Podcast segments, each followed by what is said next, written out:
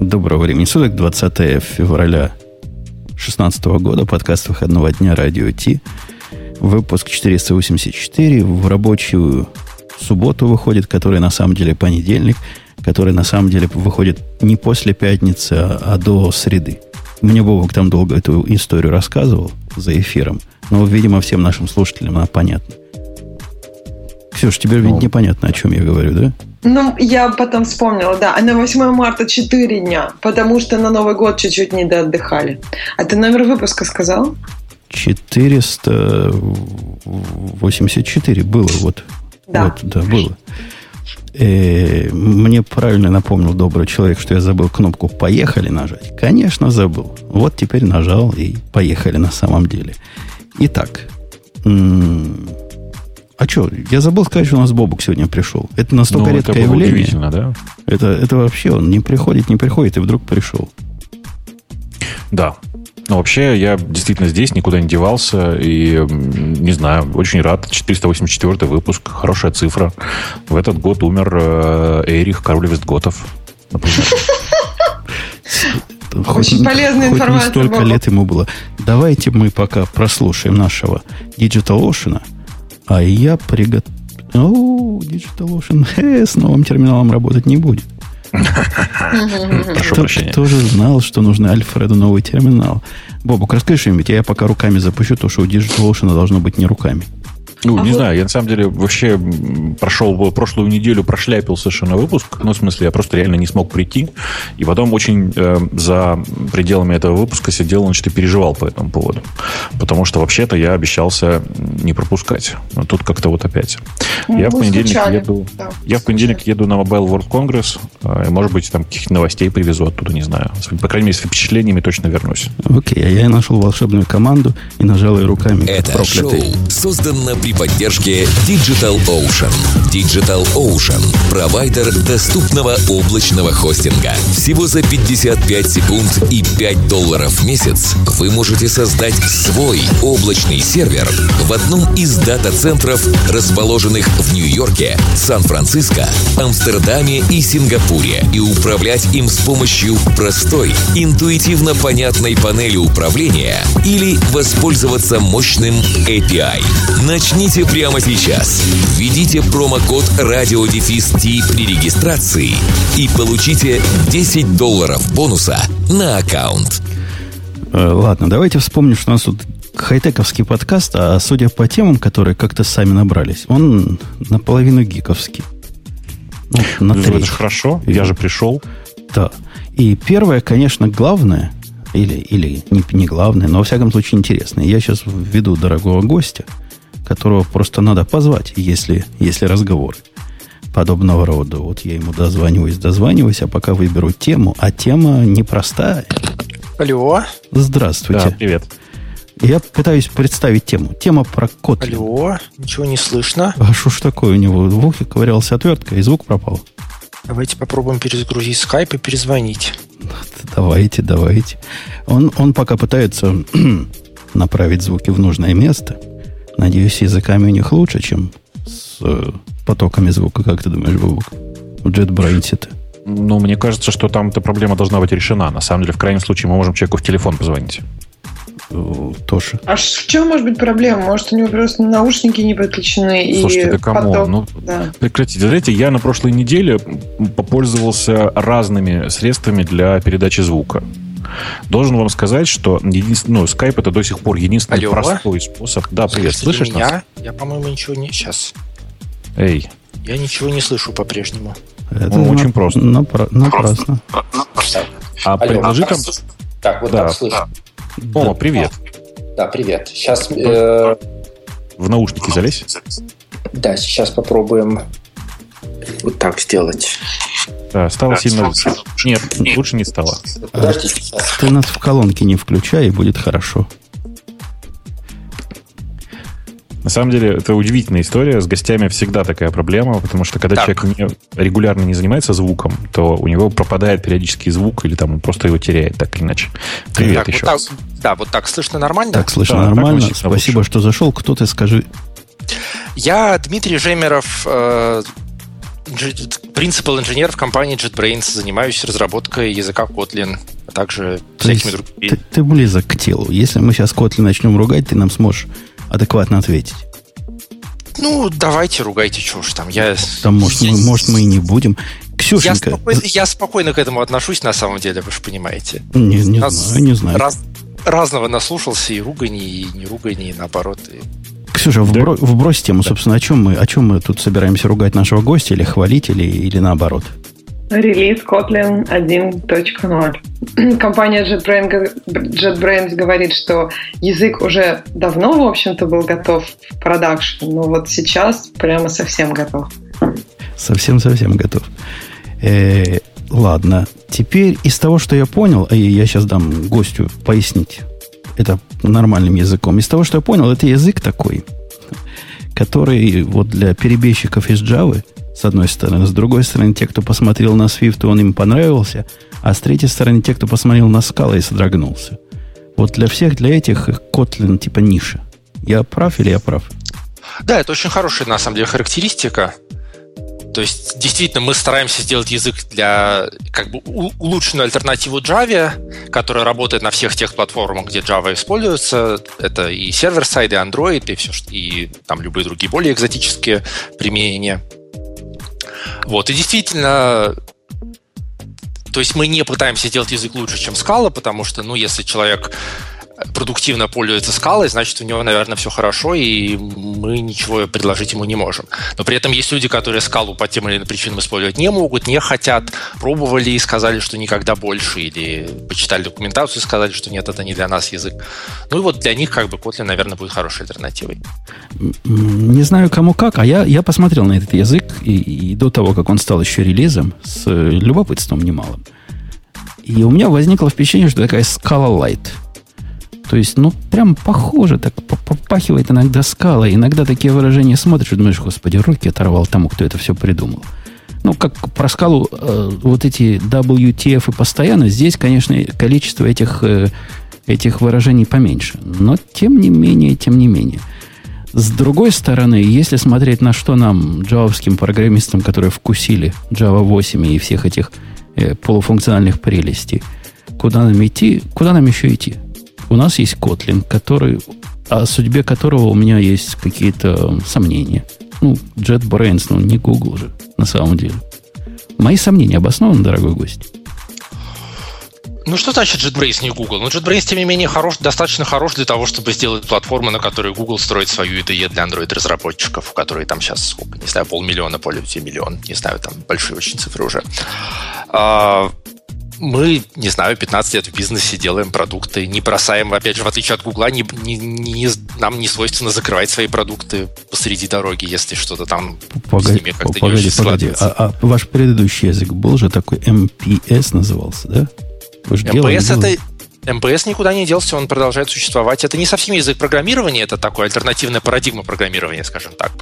То есть это такой режим разработки, когда вы фактически программируете не в текстовом редакторе, а сразу в каком-то инструменте, который вам прямо сразу позволяет создавать именно структуру, код программы в структурном виде. То есть вместо того, чтобы говорить, что вот там я напишу словами буковки там F, O, R, а потом парсер поймет, что это цикл for, в MPS я сразу выбираю в completion, что вот я хочу здесь цикл for. И, соответственно, поскольку нету проблем с парсингом, то это позволяет, это дает довольно много прикольных преимуществ, тебе возможности сочетать разные языки, вкладывать их друг в друга и так далее, то есть расширяемость языков. И МПС это средство, которое существует, которое используется, которое, например, сейчас э, довольно активно используется для embedded разработки. То есть... Э, ну, кем используется? Ну, кроме как вами и Нет, еще тремя с половиной человеками.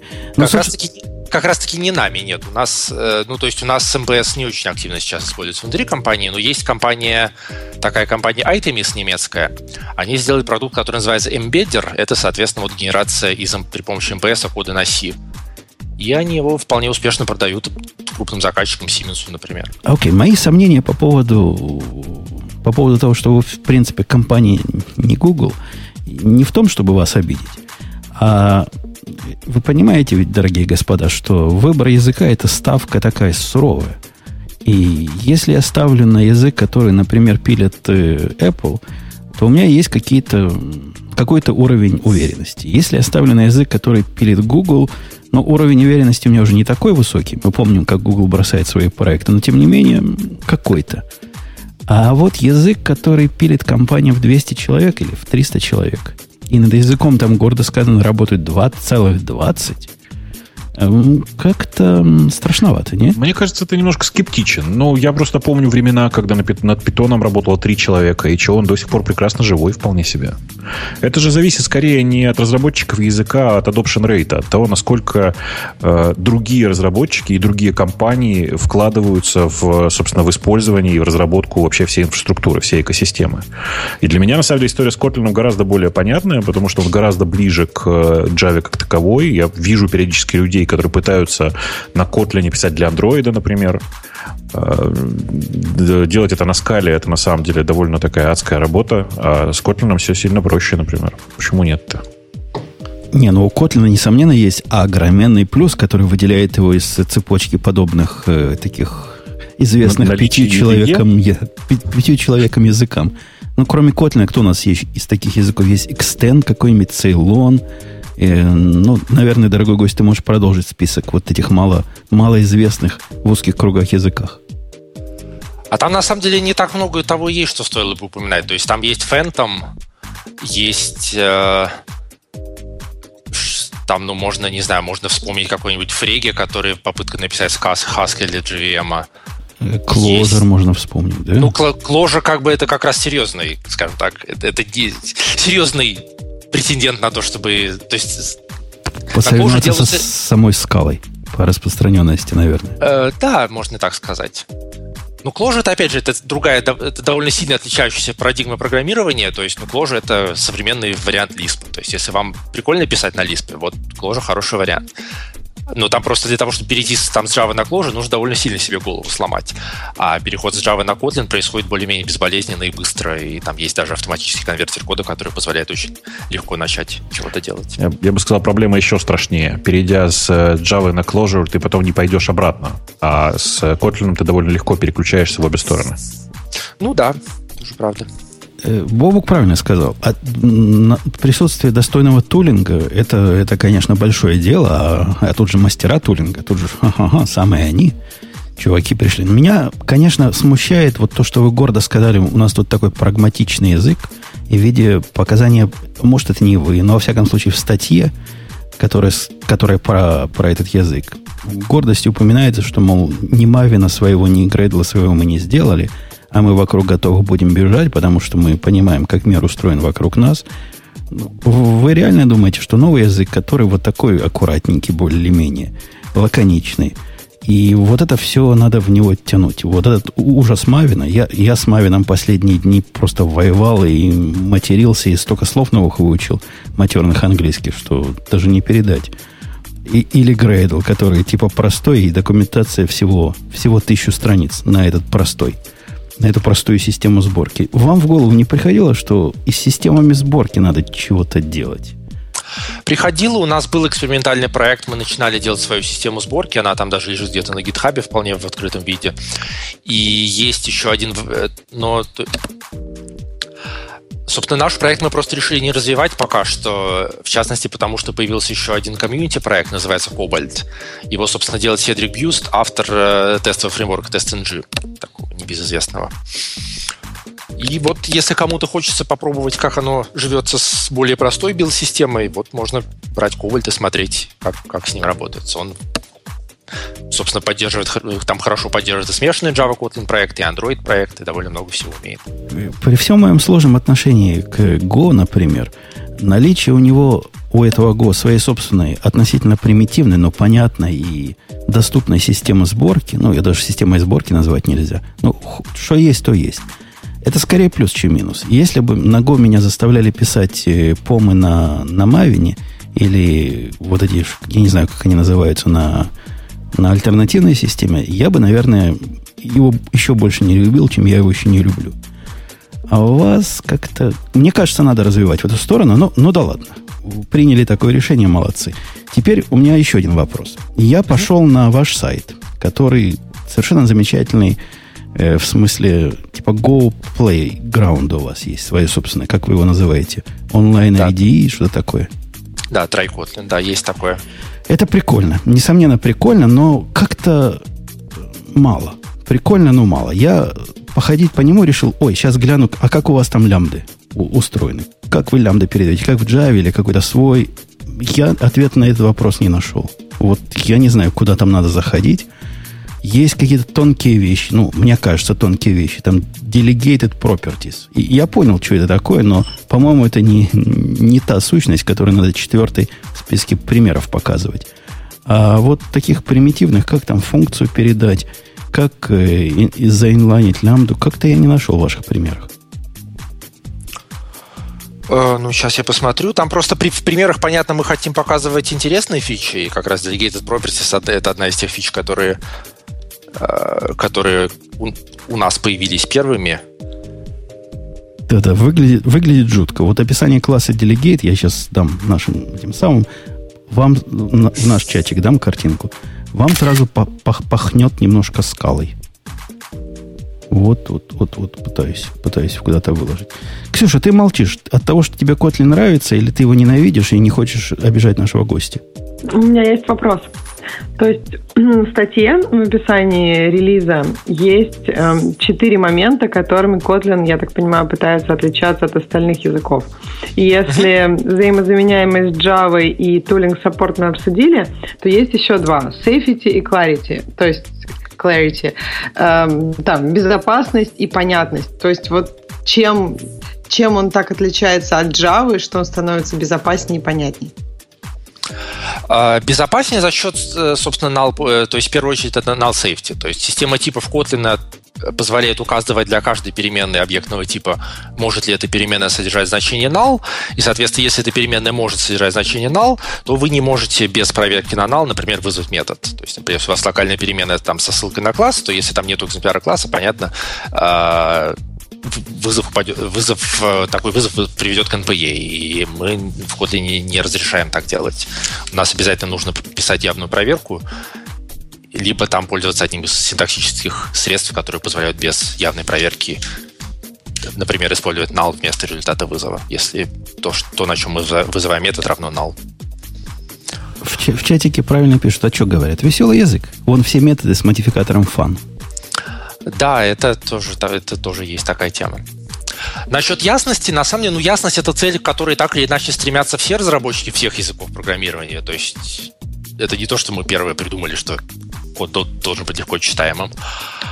А, тут, ну, собственно, пытаемся делать компактный, компактный, при этом не слишком сжатый синтаксис. То есть, например, в отличие от скалы, мы не позволяем перегружать произвольные операторы. Соответственно, не бывает такого, что код на код не превращается в какую-то последовательность символов пунктуации, в которой что это все делает, решительно невозможно понять. Но при этом часто, при этом мы, с другой стороны, мы, мы убираем тот бойлерплейт, который есть в Java, то есть, например, не нужно писать гетеры сетеры длинные, как в Java. Для простых случаев можно просто все засунуть в primary конструктор, прямо в заголовке класса перечислить property, которые у этого класса есть, и для них сразу все будет. И поля, и гетеры, и сетеры, и параметры конструктора, и можно даже equals хэш-код сразу получить вместе с тустрингом. Да-да, вот эти ваши value объекты, которые вы называете дата-классы. А это Да, хорошее дело, да.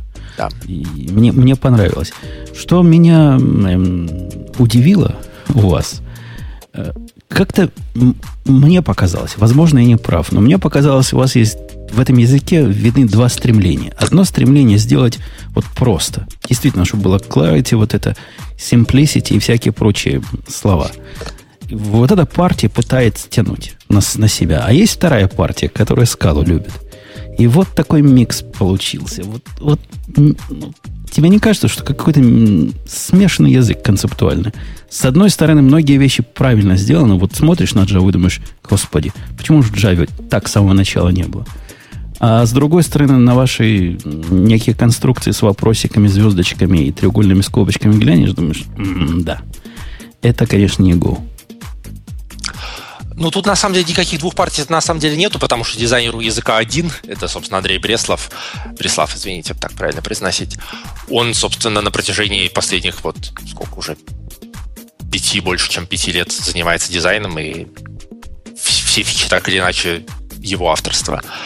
А, понятно, что, то есть, понятно, что подход к дизайну у нас тоже прагматический. То есть мы смотрим на use cases, которые у нас есть, смотрим на задачу, которая не получается теми средствами, которые в языке уже есть, решить красиво, и пытаемся придумать для них какие-то другие более красивые решения.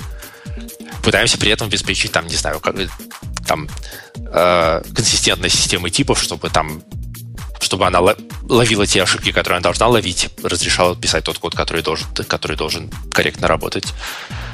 Для меня лично апофеозом того, что язык этот реально с Java совместим, ну вот реально, не, не как скала, а вот по-честному совместим везде и, и, и как надо, это простота еще до того, как на сайте Spring начали публиковать примерчик. По-моему, первый появился пример, как там с вами собрать Spring Boot и запустить. Я статью на Хабре видел, где человек типа руками это сделал. И это было настолько просто и прелестно, что просто подкупает. Ну вот, красавцы. Ну вот, хотел бы поругать, но не могу. Если вы можете со спрингом взлететь, то вы можете взлететь совсем другим джавовским наследием без всяких вопросов. Стараемся, да. Но опять же, у нас просто, то есть наша цель в плане интероперабилити, что можно взять любой существующий проект на Java, например, IntelliJ IDEA, в которой там 7,5 миллионов строчек кода, просто взять любой один класс, пересконвертировать его с Java на Kotlin, и чтобы при этом во всем остальном проекте не нужно было ничего трогать. Независимо, что это за класс, там он там, не знаю, это аннотация, которая используется в качестве параметра других аннотаций, или это интерфейс, который имплементирует 18 других классов, или это там, не знаю, или там у него есть какие-то статические поля, к которым все обращаются. То есть должно быть можно э, обеспечить абсолютно, абсолютно независимую конвертацию любого класса, ничего вокруг не трогая. И нам, в общем, удалось достичь этой цели. То есть сейчас действительно какие бы ни были в точности взаимоотношения между джавским и котлинским кодом, все работает, все везде, все, все достижимо. Вопрос из чата. Все да. языки с обратной совместимостью говно. Будет ли Kotlin в будущем таким же говном? Спрашивает нас слушатель. Ну, вопрос на самом деле в том, будет ли обратная совместимость, я понял. Ну, не обещают уже. То есть вопрос как, как раз про Гуан, а не про совместимость. Я, честно говоря, не могу предсказывать, что будет с Kotlin там в какой-то долгосрочной перспективе. То есть понятно, что мы перед релизом мы имели какое-то представление, то есть у нас есть какое-то представление на, на, насчет того, в какие стороны нам сейчас хочется развивать Kotlin, и мы в каких-то местах подстелили соломки, чтобы именно в эти стороны мы могли его развивать, не ломая совместимость. То есть, например, мы зарегистрировали, зарезервировали сейчас какие-то ключевые слова, например, там async await или еще что-то, для того, чтобы в будущем мы могли добавить в язык эти слова, не, не имея риска того, что какие-то, какой-то код перестанет компилироваться, потому что там эти слова используются в другом значении. А, но понятно, что может оказаться, что нам захочется развивать язык в какую-то совсем другую сторону, и что никакие наши закладки нам не помогут, а будут только мешать. Ну и в таком случае придется принимать решение, ломать ли совместимость или смиряться с тем, что у нас будет какой-то корявый неуклюжий язык. А, вот Пока меня... что довольно, довольно сложно предсказать, что именно случится и когда. У меня маркетинговый вопрос. Когда э, разные, разные поборники языков говорят про свой любимый язык, у них всегда есть вот одно то самое. Я не знаю, чего одно то самое будет, если про скалу разговаривать. Там это вот того самого так много, и оно так пахнет. Но вот когда говорят про Go, сразу про Go рутины и вот про эту их, значит, легкую модель. А если, если про Kotlin, у вас есть одно, вот то самое, с которым один программист к другому придет скажет, чувак, глянь, какая крутая хрень. Давай перейдем срочно разных людей цепляет разное. То есть мне кажется, что нету такой вот прямо одной вещи, которая любого человека убедит, что вот нужно все бросить и перейти на Kotlin. Опять же, интересно, что про Go вы сказали именно про Go рутины, потому что Go рутины это не фича языка, это фича рантайма. И действительно, бывает рантайм, фичи, то есть фичи рантайма могут вам позволять делать какие-то уникальные вещи, которые другие рантаймы делать не умеют. Там тот же самый эрланговский рантайм с его там легко с его там resilient процессами, которые легко убиваются и столь же легко запускаются обратно. Вот это Go рутины в Go. Это там, опять же, garbage collector в C-Sharp и Java, как, который, когда он появился, действительно изменил качество жизни программистов в каком-то смысле. Языковые фичи, любые языковые фичи в каком-то смысле являются не, некоторым сахаром поверх этого. Они не... Очень сложно себе представить фичу, которая настолько же расширяет возможности человека-программиста, как, например, появление garbage коллектора в рантайме. Поэтому, мне кажется, тут довольно сложно, не имея своего рантайма, что-то настолько настолько цепляющее предложить. Понятно. В общем, нет у вас такой, такого маркетингового лозунга. Пишите с нами, и ваши волосы станут шелковистыми. Пишите, будьте как на Java, но не так, не так сильно плеваться. Ну, null safety, null safety, вот на самом деле то, что NPE не будет, это, наверное, самый такой простой, понятный. Еще, простой, вы, понят... еще вы отменили половину эксепшенов. Да, у нас нету checked exception. Мы их, ну что значит отменили? Мы не отменили, они просто их... Мы отменили механизм, который заставляет их ловить явным образом. Ага. То есть у вас только эксепшены такие unchecked, которые, ну, да. типа спринговским путем пошли. Ну да, потому что на самом деле в Java checked exceptions хороший механизм в теории, но практическая реализация в Java такая, что там он заставляет вас старательно ловить его э, exception вокруг операции закрытия файла, с которым вы вообще не можете, непонятно, что можете сделать, даже если его поймаете. И при этом, например, number формат exception при парсинге, э, при парсинге числа, это exception не checked, и, соответственно, вам никто не напомнит, что если вы пытаетесь парсить строчку как число, что она может не оказаться числом. Поэтому если бы у нас был другой рантайм, может быть, мы и не стремились бы сделать, избавиться от checked exception. Но в случае Java просто это непродуктивно пытаться их поддерживать. Ксюша? Ксюша, ты с нами еще? Да, Мне я кажется, просто... она спит. Нет, да. нет, нет, я не сплю. Я думаю, ну то есть вот эта фича про проверку ну, null поинтеров, эм, это ну как бы это влияет как-то на производительность. Ну по идее, чем больше проверок, тем медленнее. То есть с производительностью история такая, что то есть большая часть проверок на, null safety делается, собственно, на этапе компиляции. Mm. И на рантайм производительность никак не влияет. То есть если, э, на рантайме проверки тоже есть, потому что котлиновский код может вызываться из Java, как мы уже обсудили. И, соответственно, э, джавский код не знает про то, что вот в какой-то котлиновский метод нельзя передавать null, и может спокойно вызвать null параметр.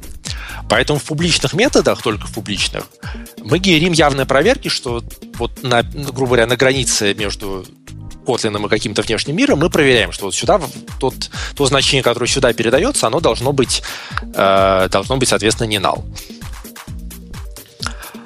Погоди, а вы, вы в рантайме проверяете?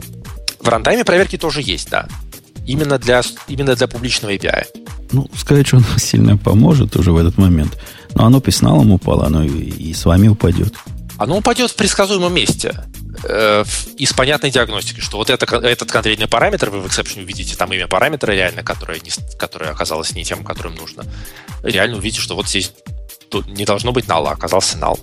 Это намного лучше, чем у вас потом через три уровня колл-стека там в каком-то через пять вызовов методов что-то там сломается. И у меня есть последний вопрос, если у Бобука нет предпоследнего. Ну, про Kotlin конкретно нет, а последний вопрос будет после тебя. Ладно, тогда у меня предпоследний вопрос, на который я, в принципе, даже сегодня придумал ответ. Вот если бы я был тобой, я бы красиво на него ответил. Но посмотрим, ответишь ли красиво на него ты. Итак, у нас 21 век. Программистов, которые умеют программировать на конкретном языке, если этот язык не супер популярный, найти практически невозможно. То есть, ну, вообще невозможно. А теперь мы говорим, я говорю со своими коллегами, мы переходим на Kotlin. Новую версию нашей программы будем писать на Kotlin. И где ж мы будем рабочую силу-то брать? Тут на самом деле это не проблема совершенно, потому что вы просто то есть самый простой вариант, просто вы берете Java-программиста, даете ему в зубы конвертер и говорите, вот как, говорите, вот как напишешь код, прогони через конвертер. И просто это самый быстрый способ начать порождать код на Kotlin, не изучая ничего вообще. И код будет, ну, такой работающий вполне. Стрёмный путь какой-то. Э, и дальше, на самом деле, просто глядя на это, глядя на то, что там конвертер делает, э, можно очень быстро там в течение, там, не знаю, одной-двух недель освоить и научиться программировать на Kotlin. В конечном итоге, на самом деле, умение программировать как таковое это намного более важное и трудно обретаемое умение, чем знание синтаксиса любого конкретного языка, будь то Java, C-Sharp там, или Ну вот, что-то нет. Э, Java, C-Sharp, да, C++ так просто не выйдет. Ну да.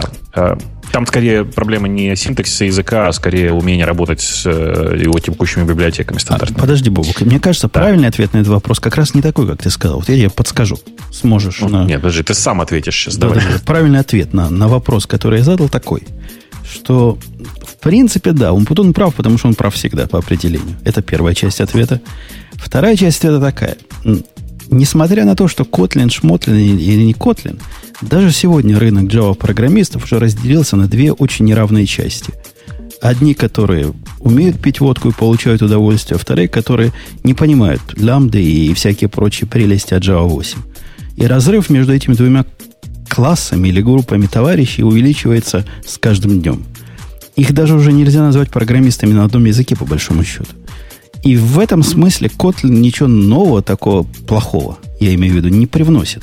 Те, которые познали Zen Java 8, они с радостью перейдут на Kotlin, как на улучшенную версию Java 8. Да, да, да. Джо с улиц не сможет прийти и сразу на Kotlin красиво писать. Но так он не сможет и на Java 8 красиво писать. Поэтому ничего плохого Kotlin в эту историю разделения добавляет.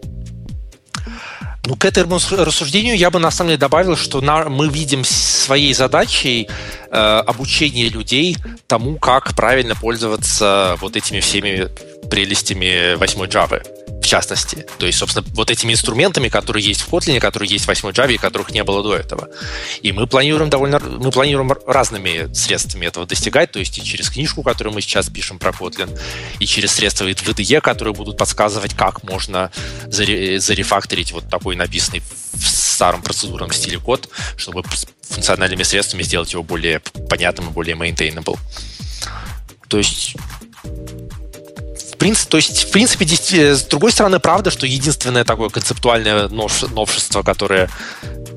Ну, хотя не единственное. Там понятно, что функциональное, функциональное программирование это, наверное, самая большая вещь, которая меняет, которая меняет, собственно, повседневную жизнь человека, перешедшего там с 6 Java на Kotlin.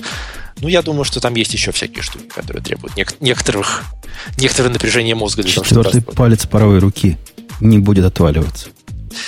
Да, наверное. Да, Бог, скажи. Нет, нет, все хорошо. На самом деле, я, видишь, у меня просто за последние, наверное, пару, пару лет изменилось отношение к новым языкам, и бог с ним, если они там на JVM, это ваш выбор, в конце концов. Чем бы люди не, не мучились, лишь бы руки над, над одеялом держали. Но э, на самом деле меня просто радует, что появляются новые, э, новые языки, потому что какое-то время, если вы помните, был застой. Скажем, лет 10 назад большая часть вот этих новоявленных маленьких язычков, они были совершенно ну, такие высосанные из пальца. Сейчас я в, каждом, в каждой из этих попыток вижу смысл. Ну, то есть, на самом деле, я нормальный-то смысл вижу только в Clojure, но Окей, я готов уважать даже, даже попытку Котли, Котлина и попытку э, этого самого Сейлона с Red Hat. Так что все хорошо. А, а вы, а, я а хотел, вы Silent да. не рассматриваете как конкурента, который Red Hat тоже небольшая компания, но гордая? Э, вы знаете, мы с большим уважением относимся к разработчикам Ceylon, но мы просто не видим вообще никакого интереса к нему в мире. То есть они вот каким-то образом не попали в куда-то, куда мы попали, потому что, например, если вы просто посмотрите на Stack Overflow или на GitHub, вы увидите намного больше интереса к Kotlin и активности вокруг Kotlin, чем то же самое вокруг Цилона. При том, что Цилон, в принципе, хорошо задизайненный язык. Он э, более стройный в каких-то вещах, чем Kotlin, более концептуально чистый. Э, и вроде как направлен более-менее на те же самые целевые, на, на, те же, на тот же самый таргет, то есть это и Java, и JavaScript, то же самое. Он лучше, чем мы, намного лучше, чем мы на данный момент поддерживает э, кросс-платформенную разработку, когда один и тот же код используется и, на, и в Java, и в JavaScript. Но вот чего-то им не хватает. Возможно, им не хватает, собственно, поддержки компании Red Hat, потому что она, конечно, платит зарплату какому-то количеству разработчиков Ceylon. Насколько я понимаю, намного меньше делает ставку на этот язык, чем JetBrains делает ставку на Kotlin в котором, ну, то есть у нас довольно ключевые проекты делаются на Kotlin и целиком или его используют. Э, окей, окей. Мои вопросы исчерпались. А у меня осталось э, два последних вопроса. Во-первых, я хочу сказать, э, э, как это сказать, привет. Дело в том, что на самом-то деле мы с тобой знакомы лет примерно, наверное, 12, что ли, я ж не помню. С... Да, я помню, мы виделись где-то. Да. Кто я бывал, радио... видел, тот не забудет больше. Я бывало, и на радио... Да. И на радио Т был уже когда-то давно. Конечно, давно, это, это бывало. С, с Байхаром, по-моему. Да, да, да, да. Э, на самом деле, просто очень приятно тебя видеть. Пишут, это бывший индексоид. Нет, это бывший питерец. Все проще значительно. Э, я, кстати, не, не, не отсек того момента, когда ты переехал. Эм, да, и на самом деле я хочу сказать, что, во-первых, я когда-то был даже пользователем Синдереллы. Я просто внезапно да, сейчас вспоминаю. Это, да, это было. было Ты да. скажи, вот мне просто интересно. У меня тоже было некоторое количество open проектов, которые сейчас ну, находятся в состоянии 12-15 лет как заброшено. Как ты себя чувствуешь вот от, от э, этого проекта? Экзистенциальный вопрос пошел, понимаешь, да, напоследок? А Синдерелла это в смысле? Да. О, Синдерелла проект, который мне принес довольно много счастья в тот момент, когда я им занимался, а под, и в каком-то смысле обеспечил, ну, то есть в каком-то смысле, может быть, помог мне получить работу в JetBrains, в котором я занимался очень похожим, очень похожей деятельностью в проекте AMEA. Ага. А то, что он, а то, что он заброшен, ну, окей, просто, ну, В смысле, ты его пережил? ну, наверное, да. То есть я не знаю, я не знаю, я как-то очень редко про него вспоминаю сейчас, наверное. Был такой проект, хороший был проект, но, опять же, сделано и, и закончилось. Э, Ты сейчас просто целиком подтверждаешь мою мысль. Э, У меня, знаешь, есть такая телега о том, что большая часть разработчиков относительно успешных open проектов, они к этому проекту относятся, ну, простите за сравнение, как к женщине. В какой-то момент они его просто перерастают или решают, что, ну, как бы все, отношения кончились, можно двигаться дальше. Но всегда вспоминают с э, ощущением, ну да, это что-то дало, это там, типа, это было полезно, это было здорово и все такое. Короче, я же говорю, я сегодня специалист по экзистенциальным вопросам. И я недавно переносил из одного репозитория в другой свои проекты. И там наткнулся на код, который последний раз трогался в 2006 году. Так с таким, знаешь, специально создал раздел на этом GitLab у себя, который назвал «Старое». И туда это, значит, перенес без, без лишнего обдумывания. Пусть лежит. Ну, окей, а твой SVN-клиент, он как, жив вообще еще? Его француз взял разрабатывать. Но я к французам всегда относился с подозрением. Этот француз тоже выпустил один релиз, в котором поменял мое имя на свое имя. И с тех пор развитие проекта остановилось. Ну, да. Ну, подожди, я вот сейчас нашел только что его SVN, в смысле, его GitHub, прошу прощения. Такой SVN разрабатывается на GitHub, если ты не в курсе. Он же на GitHub. Он, он последний раз, когда я видел, он был на этом самом, на поганом сайте, вот на как он назывался. Ну, слушай, ты сейчас тоже подтверждаешь мою гипотезу, потому что ты сейчас говоришь, что отдал ее, отдал предыдущую, как это сказать, девушку в хорошие руки, но оказалось, что руки-то, в общем-то, так себе. Да, ну, как да, да, да. Вышла замуж делом. девушка не за того чувака. Да, ну, Не, ну, короче... девушки французов любят. Да, Нет. окей. Э, Окей. Люди, которые это спрашивают, как пишется Cinderella через SY. От слова ну, си- да, это syndicate, в смысле. Да, Си- Syndicate и Золушка, да. Да. Там я, так кстати, я даже не знаю, там, наверное, какая-нибудь ссылка-то еще. У меня просто был, я недавно, наконец, убил свою, свою ужасную домашнюю страничку дизайна 2000 года. Я не знаю, наверное, на SourceForge осталась Синдерелла. Ну, нет, конечно, осталась на SourceForge, никуда она не девается. Это, кстати, отдельная тема. Ты бы занялся, уже перевез ее куда-нибудь. Все-таки это такой, знаешь, ну, не знаю, какая-то, эм, я бы сказал, киберархеология. Перезакопать старый проект. Да надо, наверное, да. Э, Окей, Дмитрий, Надо, спасибо, надо, да. что зашел Спасибо, к нам. что пришел. Да, спасибо. Спасибо вам за приглашение. Мы ведь не очень тебя топили, потому что, ну, и у нас реально в компании следующий проект мы на полном серьезе с другим умным чуваком думаем начать писать на Котлине. Это Ну, прямо- после скалы-то вам уже ничего не страшно. Ну да, мы, мы оба хлебнули скалы, потом кложера, а теперь пытаемся, значит, на Котлине. Хорошо, заходи еще, будут новости, рассказывай, не, не стесняйся. К нам легко попасть, постучись ко мне, и мы впустим. Спасибо. Да. Пока. Вот такое, да, такая, такие новости. Такая главная новость сейчас. Нам в чатике разные пишут. Я пока смотрел, пока слушал, читал и удивлялся. Один из человеков тут пишет странный люди. А, что вы несете? Он спрашивает, что я несу? Как, значит, люди не понимают, как можно не понимать лямбды? Ну, как можно не понимать лямбды? Спрашивает, э, кто это спрашивает? Ра- ра- ра- Рауч спрашивает такой. Бобок, ты можешь ему объяснить, как Джо с улицы не понимает лямбды? Мне страннее, если он бы понял лямбду. Ты имеешь в виду сейчас по словам лямбды, ты имеешь в виду анонимные функции, да? Ты же только это имеешь в виду под словом лямбды. Ну, анонимные функции плюс, э, как они называются, замыкание по-русски. А, то есть, а почему ты immutability, например, туда же не в понятие лямбды не вносишь? Ты хочешь, чтобы я туда вообще все внес? Ну, вообще хочу, да. Ну, потому что просто сами по себе лямбды, то есть, не давай по-другому скажу, сами по себе анонимные функции имеют довольно маленькое отношение к, ну, к, к, там, к проблемам каким-то. Потому что анонимные функции, в общем-то, довольно всем, ну, всем обычно понятны. Это такие функции in place. Да тоже не так уж и понятно. Ты, ты у тебя хорошее Нет? мнение о человечестве. Да. Ну подожди, но объяснить-то можно, то есть это не что-то такое. То есть ты сейчас кому объясняешь? Человеку, который вообще не программирует, то есть, я не знаю, человеку совсем из другой оперы или человеку, который пишет программу? Обычному корпоративному программисту, который пилит свои, не знаю, MVC штуки на Java 5 последние 30 лет. Ну, не 30, 10 лет. И, и, и вот так и живет. Какой-нибудь типичный индийский программист, которых большинство программистов на Java, я так подозреваю. И попробуй ты ему объяснить какие-то лямды, какую-то анонимную функцию. Он знает, да, есть в Java такая штука, можно было делать анонимные, значит, объекты, анонимные классы, тут же их переопределять, страшный синтаксис, но когда надо, можно было засовывать. Он так и на лямды смотрит, как на улучшение вот этого механизма, типа синтаксический сахар, чтобы не писать вот эти, вот эти страшные new абстрактных классов. Ну, вот такое у них понимание. Вот так они понимают. Я ж, я ж видел, я их знаю, я, я с ними общаюсь. Чего? А попытайся добавить к ним, что захват, так сказать, области видимости и о том, что в этой области видимости то, что ты передаешь, должно быть immutable, и как вообще immutability влияет на вычисление, а как потом ты хочешь это параллельно запустить, и как ты хочешь какие-нибудь коллекторы, там, MapReduce туда прикрутить, то, то это вообще сложная совершенно наука. Это rocket science. Он пишет, это не rocket science. Я ему говорю, это rocket science, дорогой критик. Это сложно. Ну, это не сложно. Ну, ты зря так. Ну, почему такого сложного?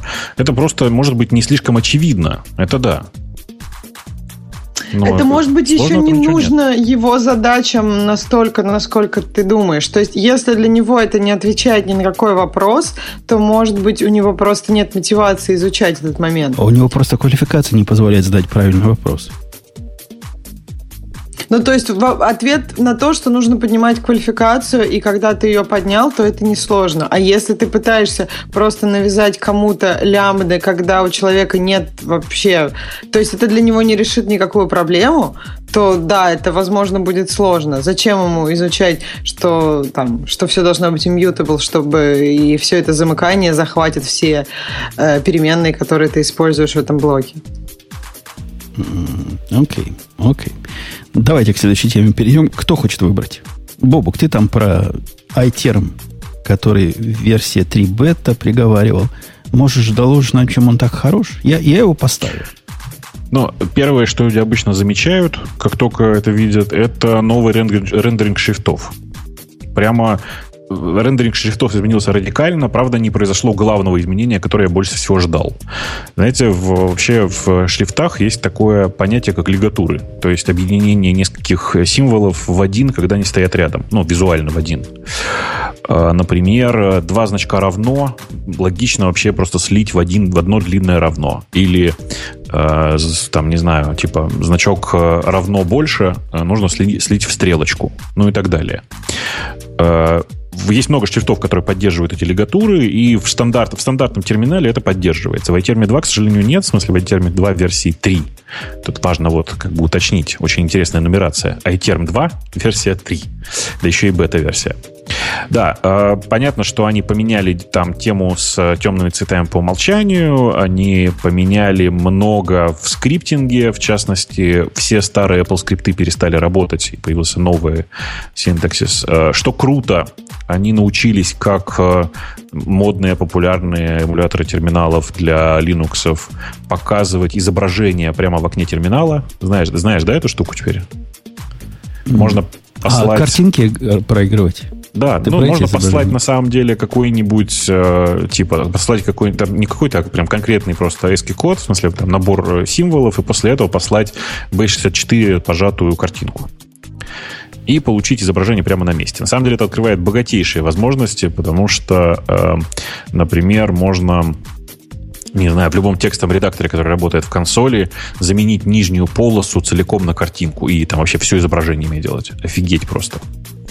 Единственное а, практически да. применение вот этого я вижу какие-нибудь, например, статусы репозиториев показывать красиво. Прямо в терминале. Можно это сделать?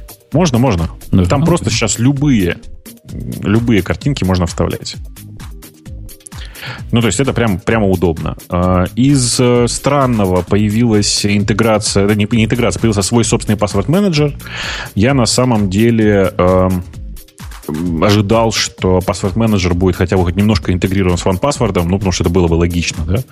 Потому что все гики любят OnePassword, как известно. Но оказалось, что нет, собственный паспорт-менеджер. Не, не очень понятно, зачем он нужен. Вот.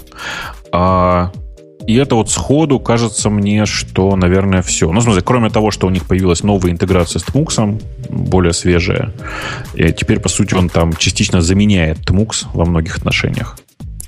Да-да, мой коллега, который поставил этот iTerm еще раньше меня, он, он сильно на эту интеграцию завязан, говорит, так хорошо стало. Я, я не знаю, я просто по старинке Tmux открываю руками, а он утверждает, что прям вообще вообще красота нечеловеческая. Там еще какая-то сомнительная фича такая. Я, я не понимаю, как она работает. А, читать пока не дочитал. Shell Integration появился. Я даже зашел этот документ прочитать. Он типа понимает теперь разные штуки. Он умеет с шелом разговаривать напрямую и может понять, когда процесс бежит, когда он закончился, что-то тебе показать. Но это как-то надо отдельно устанавливать. Я вот да, пока да, мы ну, говорили это... с вами установил. С этим, с этим нужно отдельно возиться. Э, там, прошу, прошу прощения, что я отвлекаюсь, но в, в чате спрашиваю, кто-то пишет iTerm плюс OnePassword очень хочется. Э, для всех, кто пользуется разными терминалами, с терминалом это не связано, очень рекомендую э, sudulakeboss.com. Пишется слитно. Э, это как раз интеграция терминала с э, OnePassword. Любого терминала. В iTerm тоже работает, на самом деле. А, а подожди, а что вы делаете такого? То есть вы по паролям заходите куда-то по SSH, что ли? Нет, нет. Знаешь, иногда бывает, ты куда-то заходишь по SSH, и тебе там нужно переключиться в суду. Окей. Вот для этого нужен паспорт иногда. А, а суду с паролем. То есть ну, у конечно. вас есть такие сервера, куда вы пароль знаете, прям крутые. Такие. Ну, конечно. Нет, то есть тебе нужно твой пароль-то знать, ничего, не, ничего, ничего такого. Понятно, а, понятно. И если ты используешь при этом OnePassword, то понятно, что ты можешь не использовать простой пароль, а очень мощно ну, сконфигурировать, мощно, мощно криптозащищенный пароль такой очень длинный, на 50 символов, например. Хотя это не поможет, конечно. Но за пароль всегда есть пароль. Ничего не поделаешь. Ну, вот. У меня просто паролей нет ни на каких пользователей. Они только по ключу могут заходить. Суда им никому не разрешается делать, потому что ну, нечего на сервере руками там копаться. Ты, конечно, прав. Но в, в реальности все немножко сложнее. Окей. Какой-нибудь Nginx, если вы поставили, который надо суда, чтобы перезапустить. Да, да, да, да. Окей. Ну, изучайте себе мир контейнеров и дайте пользователю права на, на те контейнеры, которые вы хотите, и запускайте все через контейнеры. Да. Ну, бывают ситуации, когда тебе нужен суду. Ну, что ты? Ну, проапгрейдить машину. А для этого у нас есть Ansible, который умеет это делать из себя. И никакие суду руками делают. Кто, кто руками апгрейдит машины? 16 век какой-то. Еще ведьм предложишь сжигать на кострах. Эм, да, я с тобой согласен. Да, Окей. Ведьм предлагаю сжигать. Глядя на, на список, вот из того, что я увидел, у них, они говорят, у нас Session Restoration появился. Типа они умеют сессию восстанавливать после того, как вы убили терминал и вернулись. Оно как-то то ли пока не работает, то ли просто криво работает. Но дело, у меня оно делает вид, что работает. Говорит Session Restored но не делает даже элементарного. То есть картинку-то показывает из, тех, из, из той, которая была раньше. Может, они это сэшно называют. Но ума не хватает даже перейти в тот каталог, в котором я был при падении iTerm. В общем, такая очень, ну, очень условная сессия, я бы сказал. Ну, на самом деле, еще раз, с новым iTerm нужно быть сильно осторожнее, потому что он периодически падает. По счастью, он умеет действительно восстанавливаться, и это сильно облегчает ситуацию. На самом деле, вот еще что. Я помню, как многие у нас в чате говорили, что неплохо бы э, табы со, в, в стороне. Не сверху, как многие любят, а когда хочется много-много табов, многие любят их делать слева или там справа. А он теперь так умеет. Я, бы, я бы вот такой вопрос на интервью задавал. Вы где табы ставите в iTerm? Если слева, или снизу, сразу, значит, отказать. А может, ты еще геем отказывать будешь? Ну ты что? Каждый извращенец имеет право на жизнь. Ты а может быть, и док в маке нельзя слева ставить? Слева, ну ладно, это по желанию. У меня справа стоит, но можно и, и слева поставить. Ничего плохого в этом не вижу. Но когда эти табы вы, вытарчивают и занимают часть экрана драгоценного, я не понимаю, зачем оно надо. Они же там большие. Вы попробуйте их влево переключить.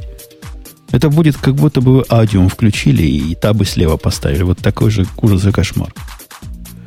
Таймстемпы у них еще появились, то есть их можно включить, и они будут сбоку так показывать на каждую строку в то время, когда она прорисовалась. Полезно, если вы какие-нибудь логи смотрите, в которых, например, не прописано время, э, ну или на другие операции. Вместо того, чтобы запускать с, с таймом какую-то операцию, можно просто включить эту штуку и увидеть, сколько оно времени заняло. Полезно, но, но бесполезно. Прикольно, прикольно. Э, Альфред саппорт у них сломался, правильно Бобок сказал. Вот мы, мы это увидели сами все, когда я попытался DigitalOcean наш проиграть. Надо обновить скрипт. Ну, а так, так все работает, да. Все работает. Вот даже Бобук там, по-моему, до эфира сказал, что можно свои темы поставить. Ну, темы очень давно можно было ставить. Это ты просто лентяй и их не искал. Не, не искал. А хотел, хотелось бы поискать. Дайте кто-нибудь ссылочку, где их ищут. Или спроси у Гугла. Мне кажется, стоит написать в любой поисковой системе iTerm 2 э, э, темы и посмотреть их. Э, а Евгенизу понятно, что я сижу на тринадцатке, и сверху табы мне мешают. На, все наоборот. Во-первых, я сижу на двух 27-дюймовых дисплеях, и табы сверху мне помогают. Нет, табы слева мешают. Они меня эстетически раздражают. Ксюшенька, мы выяснили все про мои раздражения, поэтому тебе слово. Какую тему выбрать? Ну, мне кажется, нужно обсудить Apple и ФБР. Ну, Apple, мне кажется... Apple. Ты не видела, как на тебя в прошлый раз наехали?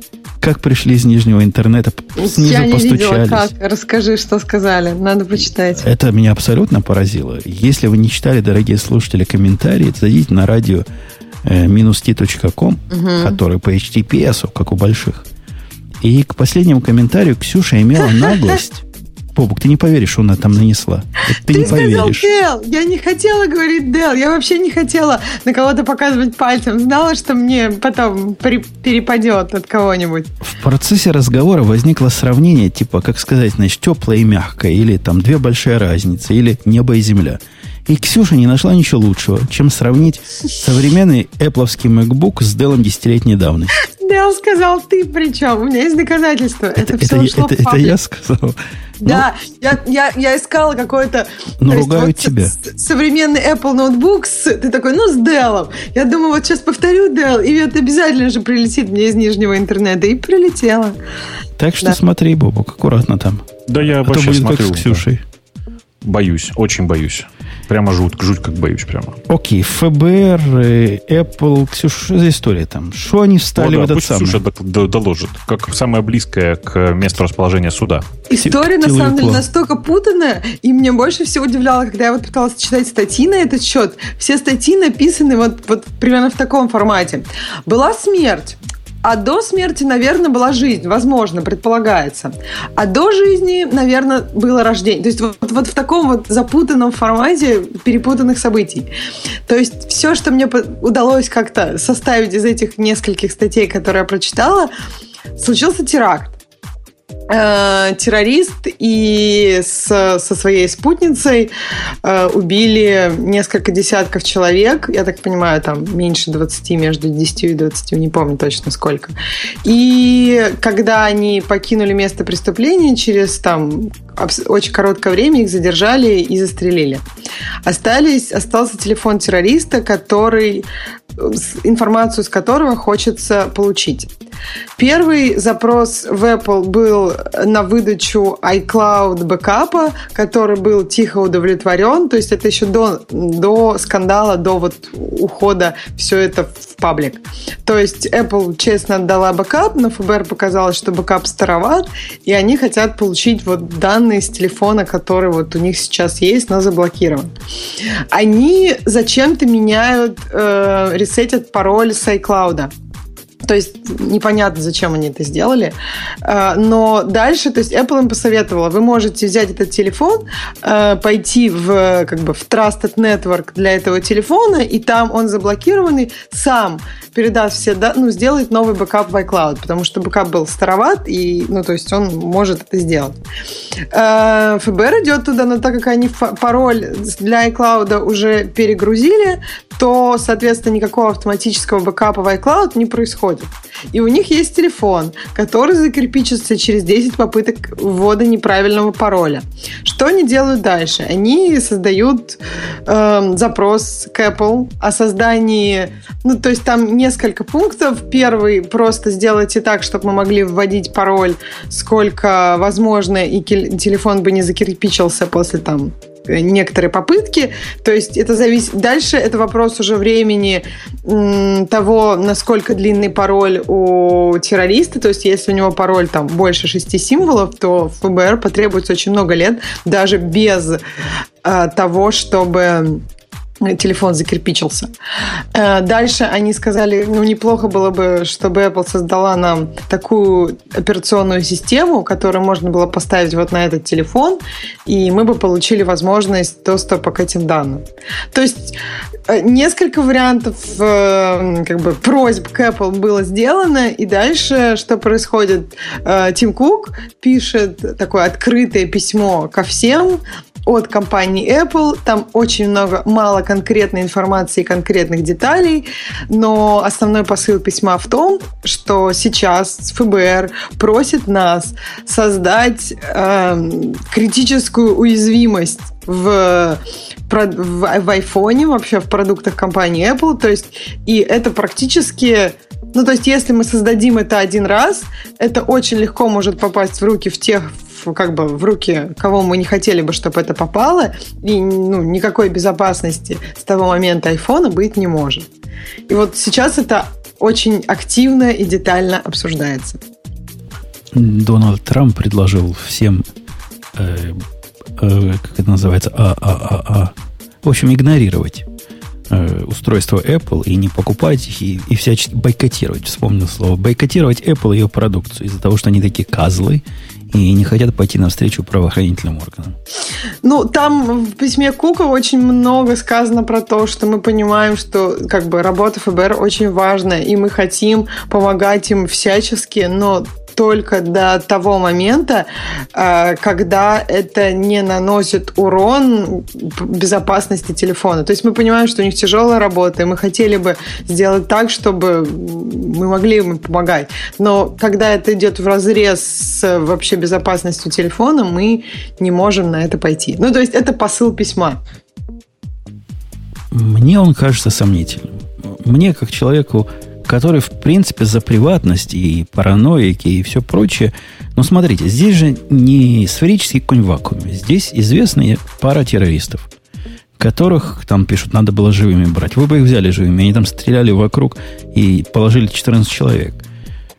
Как, как смогли, так обезвредили. Теперь совершенно резонно хотят разобраться, а, собственно, откуда оно пошло, какие связи и все прочее. Информация важная для расследования на телефоне, который технически, и это, кстати, тоже пугает, Apple, видимо, может разблокировать. Видимо, у них есть техническое... Это не такое одностороннее, совершенно вот, ну, умерла так умерла. Все, ничего сделать не можем. Они могут, но не хотят. Откуда ты думаешь, ну, с чего, то есть, какие есть данные, что они могут? То есть, там нет каких-то определенных, э, ну, пониманий, что они могут из, это сделать? Из, из ответов Кука похоже, что могут, но не будут. Не, подождите, ну, есть... а что, что вас заставляет думать, что не могут? Конечно, могут. Ну, смотри, э, ты имеешь в виду, они могут даже не подбирая пароль? Конечно. Не подбирая пароль, можно перепрошить это устройство. Правда же? А, ну перепрошить устройство... Ну все. Че? Перепрошить устройство без потери данных. Конечно. Почему нет? Ну, то есть я тоже подозреваю, что могут. И он тоже так намекает. Мы, Смотрите, мы можем, но не сам, хотим. На самом деле, если вы читали спеки по тому, как устроено шифрование в э, устройствах Apple, то э, на самом деле для 5C, а у него iPhone 5C, если найден iPhone, это iPhone 5C, в нем могут действительно просто подменить прошивку и все такое, потому а что там могут? начиная с шестого, с шестого айфона, там совершенно другая система, которая, которая используется для криптования, вплоть до того, что э, ну, там, типа, там, на аппаратном уровне придумана задержка от перебора пароля и все вот это вот. И она действительно по большей части аппаратная. И там сделать что-то довольно сложно. Ну, хотя даже там наверняка можно придумать. А, повторюсь еще раз, так как они э, пишут, что вроде бы начиная с 5S это все работает. Ну, по-моему, с шестерки, я не очень помню. Так вот, э, на самом деле, если посмотреть на текущую историю, то она вот какая. Apple говорят, вы взломайте, пожалуйста, наш старый телефон. Э, и даже если... Ну, Apple, скорее всего, может это сделать. Понятно, что это будет прецедент после этого который будет использоваться в дальнейшем точно так же, и в том числе для новых э, устройств. А у Apple, если вы в последнее время заметили, очень жесткая политика. Они отстраиваются от Гугла таким образом. Они говорят, ну вот там Google, он постоянно собирает кучу данных, постоянно их агрегирует у себя, очень сильно прогибается под государство, тролля тополя, а вот мы здесь такие. И вспомните все последние рассказы про то, что вот есть Siri, она персонализируется, но ничего не отправляет в Apple. Типа все делает локально. Вот есть э, там локальный поиск с учетом ваших предпочтений. Он все это делает локально, весь поиск происходит локально на вашем устройстве, никуда не уходит ни какие сервера Apple, э, ну и так далее. То есть у Apple просто сейчас такая система отстройки. Они так отстраиваются. Это, и правильный... это, это скорее маркетинговая компания, чем какая-то реальная ну, защита прав потребителей. Ну нет, ну конечно, защищать, защищать права потребителей это и ну, это для них тоже маркетинг. В смысле, для них это их основной бизнес. Ну, это их конкурентное преимущество. Я согласна с Бобуком, что последние пару лет они действительно очень популяризуют эту идею, что они безопасные, и это как раз для них возможность проявить вот, вот, да, вот мы такие безопасные, каждый террорист должен хотеть iPhone. Не, не, я, я думаю, тут напрасно они так. Если, тут же, тут же такая политика, с моей точки зрения. Если они не могут, если они создали систему так, вот как 6 или 5S, что этого сделать нельзя, то этого сделать нельзя. И вот нельзя и все. Но если можно и не хотим, то это плохо выглядит и плохо пахнет. Я бы, я бы на их месте 33 раза подумал. Я, я уверен, их тоже убедят. Это могут, их могут убедить, но не публично. Потому что публично это все-таки создает прецедент для всех-всех компаний. Просто мне кажется, создавать специальную операционную систему, ну, она действительно как бы в итоге будет у всех, кто хочет эту специальную операционную систему. Ну что, ее на горбушке продавать будут? Мне кажется, да, а почему нет? Ну, то есть, если это попадает уже, ну, то есть вначале там попадает в ФБР, потом попадает в полицию, потом попадает, я не знаю, родителям, которые хотят посмотреть телефоны детей, ну... У меня, например, нет копий призм системы, про которую Сноуден там рассказывал в свое время. И я не видел, чтобы она продавалась на горбушке ни, ни разу. В общем, палка о трех концах. Но... Нам там еще в чате пишут, и это тоже в каждой статье написано, что Джон Макафи сказал, что он сможет расшифровать этот iPhone бесплатно, и Apple не нужно будет создавать бэкдор. Причем он сказал, что это э, он сделает методами социальной инженерии. И мне кажется, вот это как раз пиар. Не, он там еще в конце добавил, что если он не сможет, он что-то сожрет в прямом эфире, то ли iPhone ну, целиком. То есть вот такой пообещал съесть. А вот пиар, можно, пиар. можно я немножко... Вот все же тут привыкли к тому, что я периодически про Google плохо говорю. Но, видимо, не нужно выходить из этого э, стиля. Помните, да, тут недавно прошло э, такое, в смысле, что этот самый нынешний директор Гугла, контор, который Сандар, э, внезапно, значит, написал в Твиттере, что да-да, я очень поддерживаю позицию э, Apple и все такое. Помните? Недавно тут было. Как бы Google пишут, нам в чате пишут, Google поддерживает Apple. Я вам хочу сказать, что это не поддержка. Потому что, во-первых, обратите внимание на дату этого твита. Этот твит опубликован больше, чем через сутки после опубликования вот этого официальной позиции Кука. Ну, как бы и сделано это не от лица компании, а от лица директора компании в его твиттере, в личном в котором он пишет, в общем, всякие штуки. Мало иногда связанные с компанией вообще самой по себе. Поэтому это, конечно, не поддержка. Интересно, что э, две других компании, про которых все очень любят говорить, то есть Microsoft и Facebook, про это практически промолчали. Ну, что они могут сделать? Не, неправда. Там тоже, ну, по крайней мере, я четко не скажу, где это было сделано, но был публичный ответ. Он, может быть, не, он не был таким публичным письмом, как это Apple, но, по-моему, многие компании выразили солидарность Apple в этом Ну, вопросе. я пошел И сейчас по- вот, да, у Ну, меня по вот поводу в вот- Фейсбуке есть подписка на Марка Цукерберга, сейчас я на него зайду, специально посмотрю. Я не Жена уверена, что это было его именно этим. То есть просто... а все я- остальное, слушай, я очень пристально смотрел за публикациями в этой области. Нет, нет, Facebook ничего по этому поводу не сказал, и я думаю, что вряд ли скажет. Потому что, повторюсь еще раз, это хорошая отстройка. Apple старается отстраиваться от всего этого. А Facebook, ну, приличная компания, и нужно с государством дружить. Что делать? Вот э, смотри, я гуглю Facebook, Apple, FBI.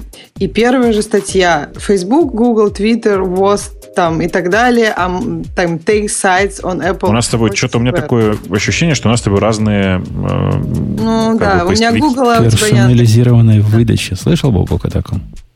Да, конечно. Ну, в Он- общем, Он знает, что она из. Фейсбука, и правильные статьи Ну, я, я, показывает. собственно говоря, я, я читаю, но я пока ничего такого, никакой особенной Я поддержки не дам- вижу. Все я пишут, тебе- все пишут одно и то же, поддержал. А где поддержал, что поддержал? Ну, как-то я прям... Ну что ты хочешь, транспаранты? Я не знаю, то есть... Да, я хочу такое же понимаю, публичное ты письмо. Я хочу Ну, такое же публичное письмо. Еще раз, смотри, меня, на самом деле, Злые языки могут спросить, а где публичное письмо от Яндекса? Но они же молчат. Что А ты мы к же- Фейсбуку пристал? Я, я чисто хочу заметить, что если бы мы были в Штатах, нам бы пришлось высказаться по этому поводу. А, Потому что, ну, мы мы были бы ну, как-то каким-то образом в это, в это все замешаны. Меня знаешь, что Бобок удивляет? Вот сейчас только последний момент. Вот то есть, если бы вот этот товарищ из Гугла написал бы что-то в своем твиттере плохое, я не знаю, какой-нибудь пьяный твит, все бы сказали, это его официальная позиция. Это, если он так сказал, ты, кстати, между прочим, это говорил, ну как может быть, типа, неофициальный твиттер? Это же человек из большой компании. А Я если он в своем твиттере написал, что он поддерживает, это, это не очень Нет, нет, официально. слушай, Ну, я, я не об этом. Смотри, у меня, я вот сейчас тебе что хочу сказать. Я- дело не в этом. Дело в том, что у Гугла гораздо больше, более мощные, мощные рупоры есть, чем личный твиттер э, Сандара.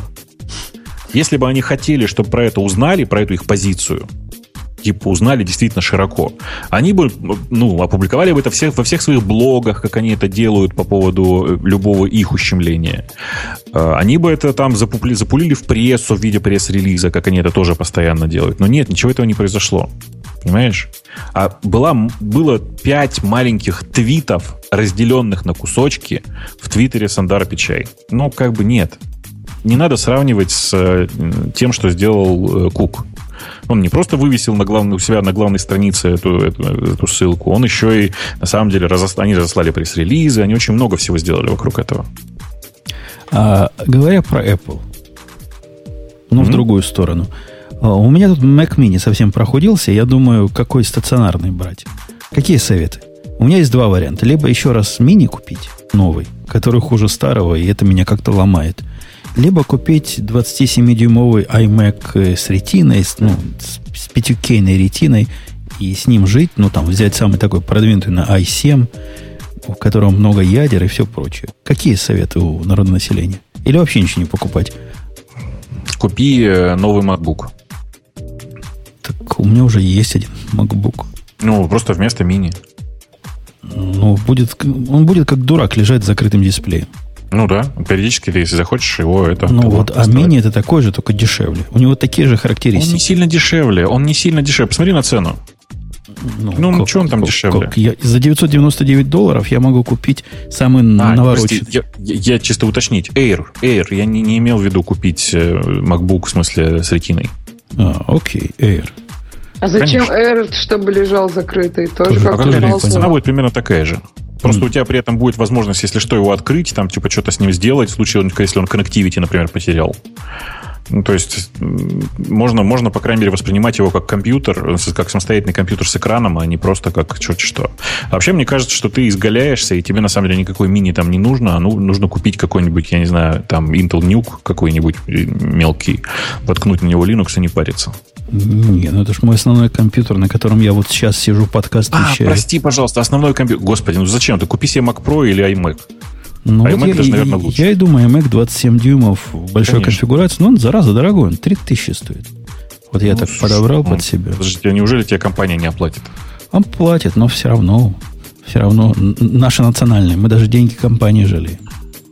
Ой, слушай, у меня сегодня такое смешное было, простите, у нас же суббота сейчас в, в Москве, ну, только что закончилась. А, мне, меня тут пригласили выступить на Лимуде. Знаешь, что такое Лимуд, да? Нет. Ну, такая мелкая еврейская конференция. Окей. И вот только, значит, я рассказываю подруге, что вот у меня, типа, там пригласили внезапно выступить, тролля поля, а мы выходим из, из гостей, я, короче, нажимаю на кнопку лифте, лифт приезжает, мы садимся в лифт, и дальше лифт, ну вот знаешь, как в шаббат, да, он по одному этажу спускается вниз, что бы ты ни нажимал. И тут я понимаю, что что-то, мне кажется, намекает что-то мне кажется, что большая часть людей у нас в чате не, не, не поймут этой Бобок, истории. а почему не лестница вообще? Что за вообще пользование лифтом в субботу? А, ну, так нет, лифтом без... можно пользоваться в субботу. Он без искры все время. Конечно. Mm-hmm. Он же просто все время едет, открывает, открывает двери, спускается по, по одному этажу, все как положено. Поэтому нет, лестница это не обязательно. Очень, да, очень все трогательно. Короче, да. В смысле, я на самом деле очень порадовался, что это произошло. Лестницы для слабаков пишут в чате. Точно. Лестницы для слабаков. Да. Э, окей. А еще какие-нибудь темы интересные есть? Я пойду пытаюсь пойти посмотреть. Я возвращаюсь в нашу тему. Как-то я их покинул. И опять хотелось бы спросить Ксюшу. не спрошу, потому что она промолчит. У нее есть такая привычка промалчивать когда не знает, а, что сказать. Мы, давайте тотализатор-то устроим. Что, Apple придется все-таки отдать, э, если разлучить этот телефон или нет? Кто так, за что? Они точно это сделают, только давайте спросим, лучше они это сделают открыто, то есть э, ФБР их нагнет, или это все втихую произойдет? Мне кажется, это вопрос. А то, что им придется... Конечно, разлучить тихо, мирно, договорятся, потому что все мы люди, все мы человеки, найдут, как на них надавить. То есть вы, вы думаете, что это исключительно предмет торга, да, вот это публичное? Да, а. это предмет пиара, мне кажется, и не...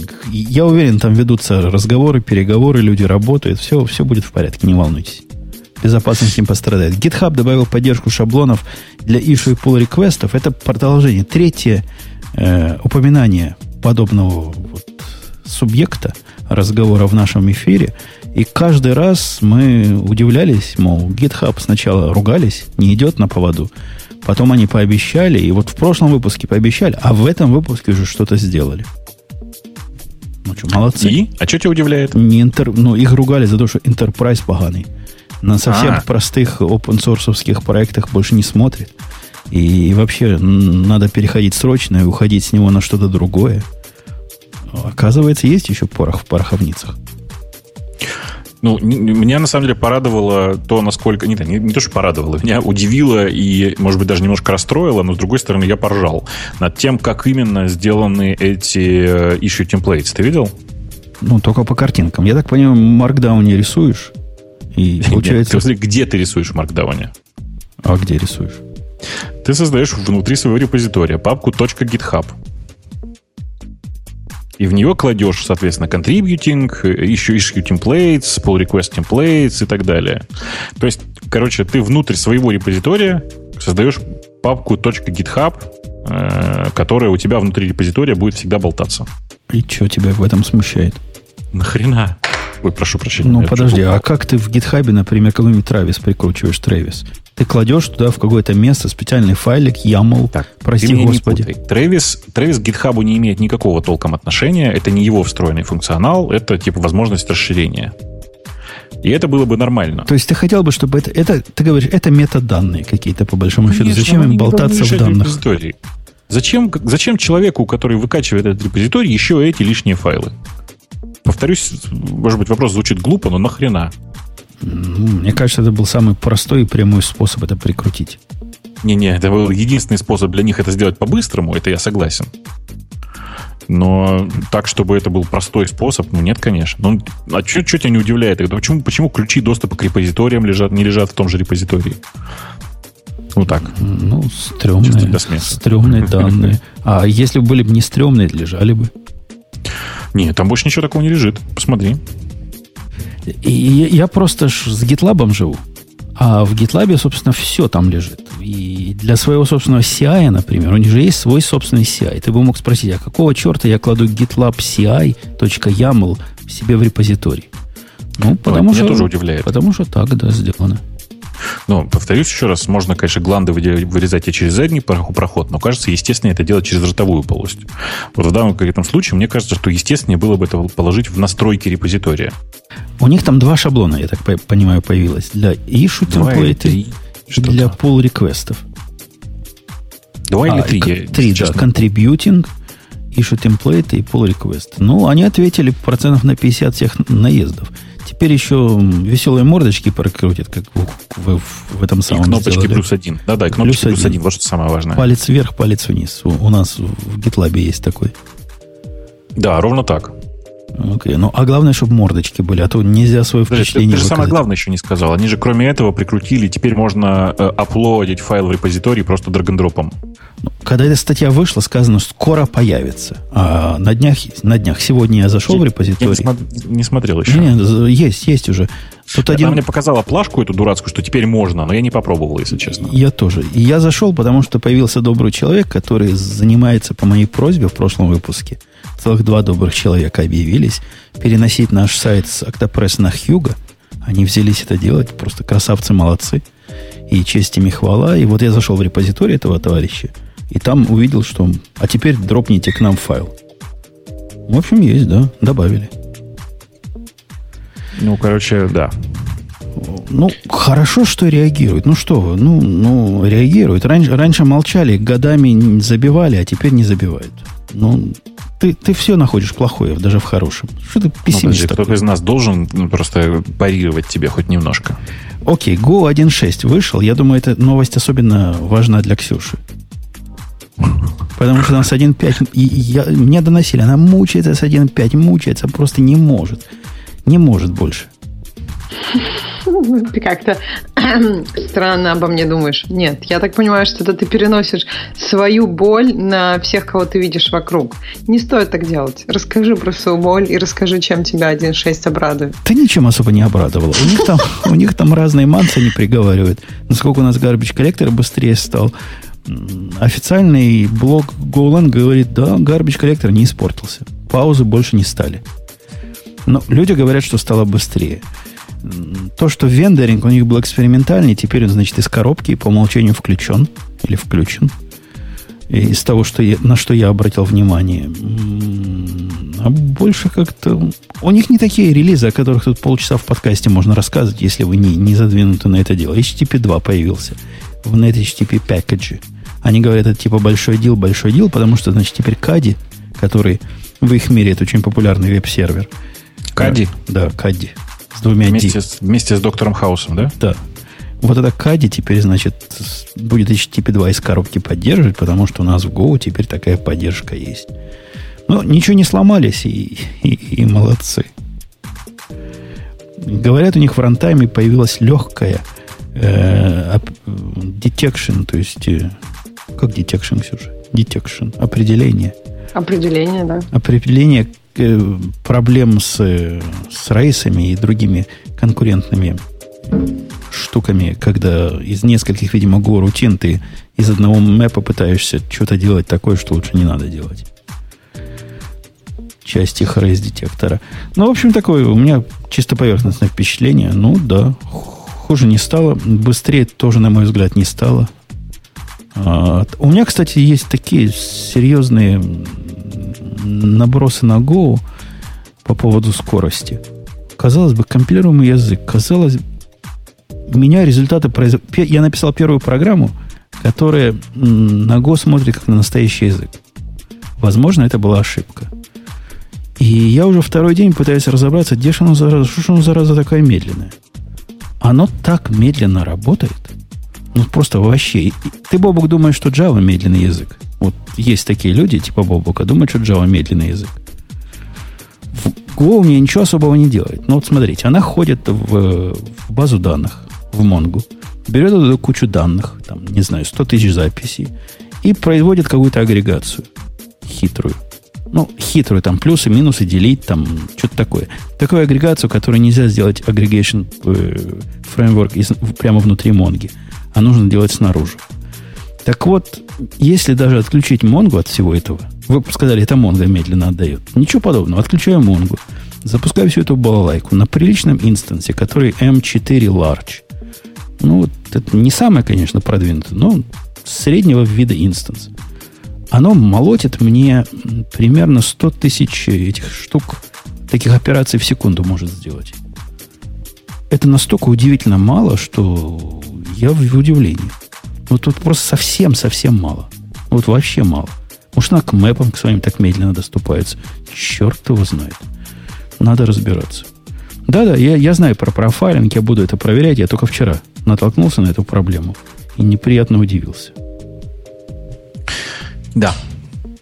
Так что, собственно говоря, ты просто так э, поверхностно про это говоришь, а что самое главное это произошло в 1.6? А, а у них версии не, не так, как, как у людей.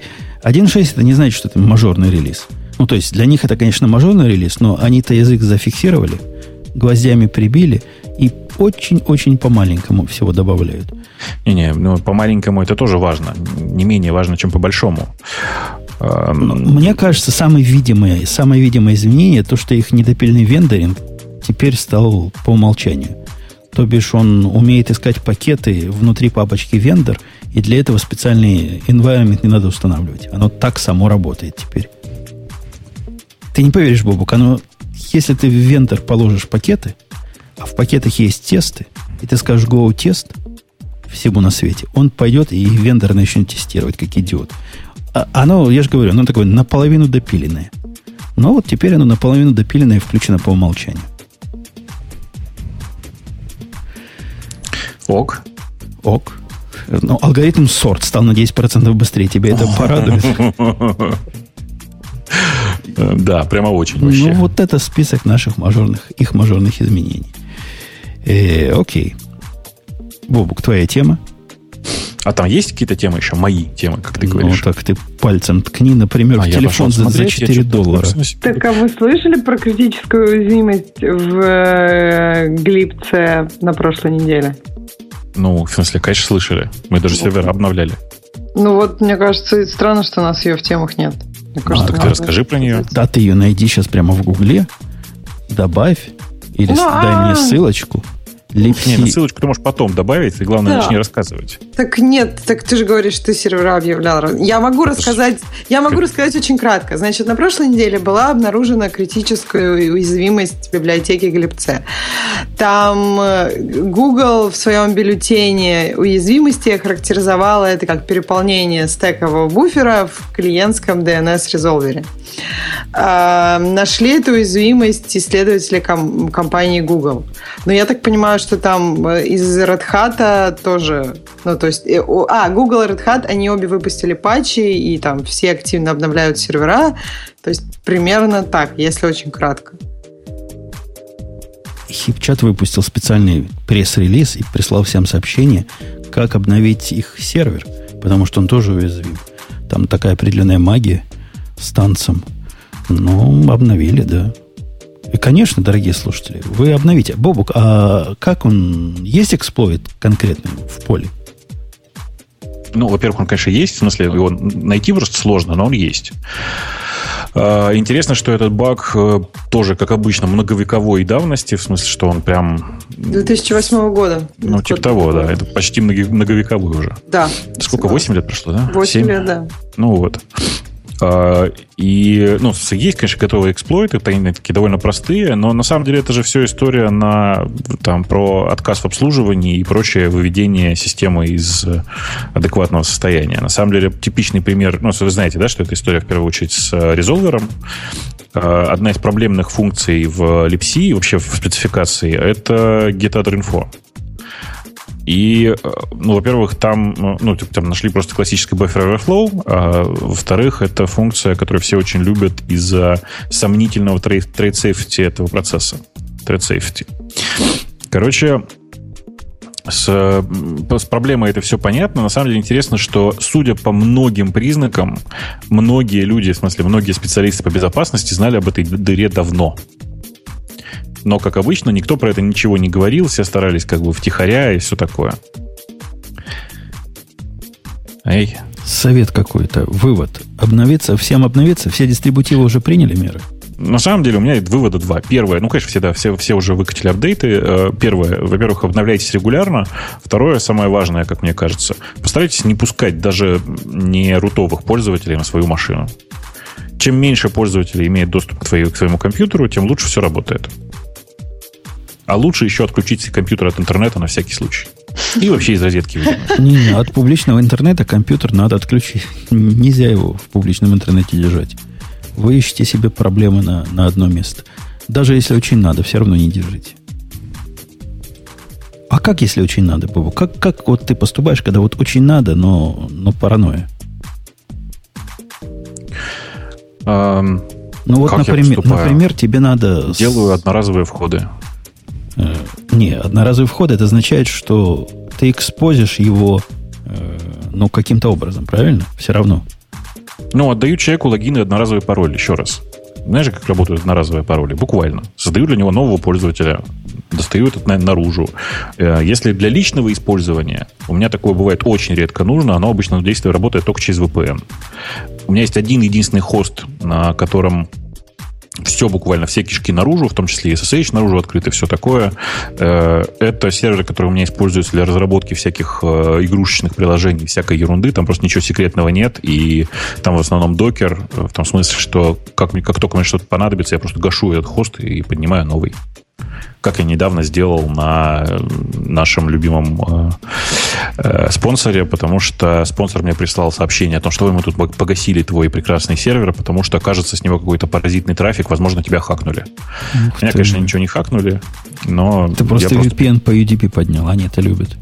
ну, слушай, а как ты знал? Вот серьезно. Ну, потому что они меня закрыли так недавно. За то же самое? Да. Дебилы, прошу прощения. Не, мы их очень любим. Это, это при, очень это при- прекрасно. при этом это происходит, вот из, моей, из моих э, наблюдений, если вы OpenVPN, например, гоняете по UDP не по тому порту, который какой там 1194, не помню, какой стандартный у них порт. Вот не по этому порту гоняете UDP, сразу там, что за трафик такой? Какой UDP? Это, это явно вредонос. И опаньки, и все, и закрывают.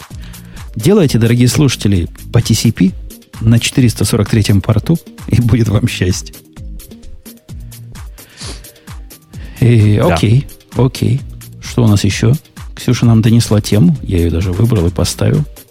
То есть сейчас очередь Бобука.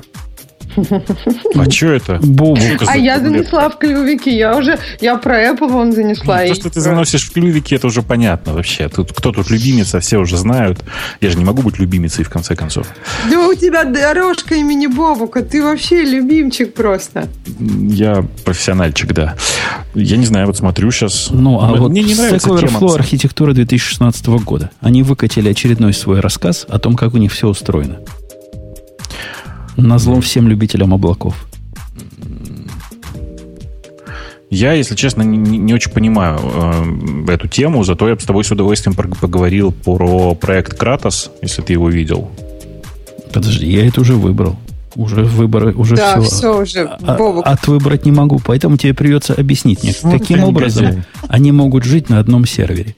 Они говорят, мы, у нас такая архитектура, что наш Stack Overflow может выжить на одном сервере. Вот на Не, самом не, деле, это мало фана, говорят. выжить. Да, мало фана, но может. А конфигурация у них более чем скромная. Вот действительно. 4 MySQL сервера, Не MySQL, Microsoft SQL. Microsoft, простите, SQL. Они же все живут на... а, Помнишь, у нас был чувак, который говорил, что нужно, что там, Яндекс, господи, Яндекс, поднять два на- на одном сервера? Один На двух, он На говорил. двух? На одном, максимум двух, он говорил как-то так. Второй, наверное, как hot backup, чтобы. Да, да, наверное, HotSwap, да. А, вот у них типа 11 ИИСов, то есть, ну, как бы, понимаешь, да, примерно в 5 раз больше Яндекса. А, удивительно, что два Редиса стоит, а, собственные эти самые Tag Engine сервера, а, три штуки Elasticsearch, три штуки, 4 Haproxy. Вот это, кстати, интересно. 4 Haproxy, представляешь, да? 4 Haproxy, обрати внимание, и 11 ИИСов. Да-да-да. Это, мне кажется, многое говорит об ИИСе. А что ж они такого в EIS делают?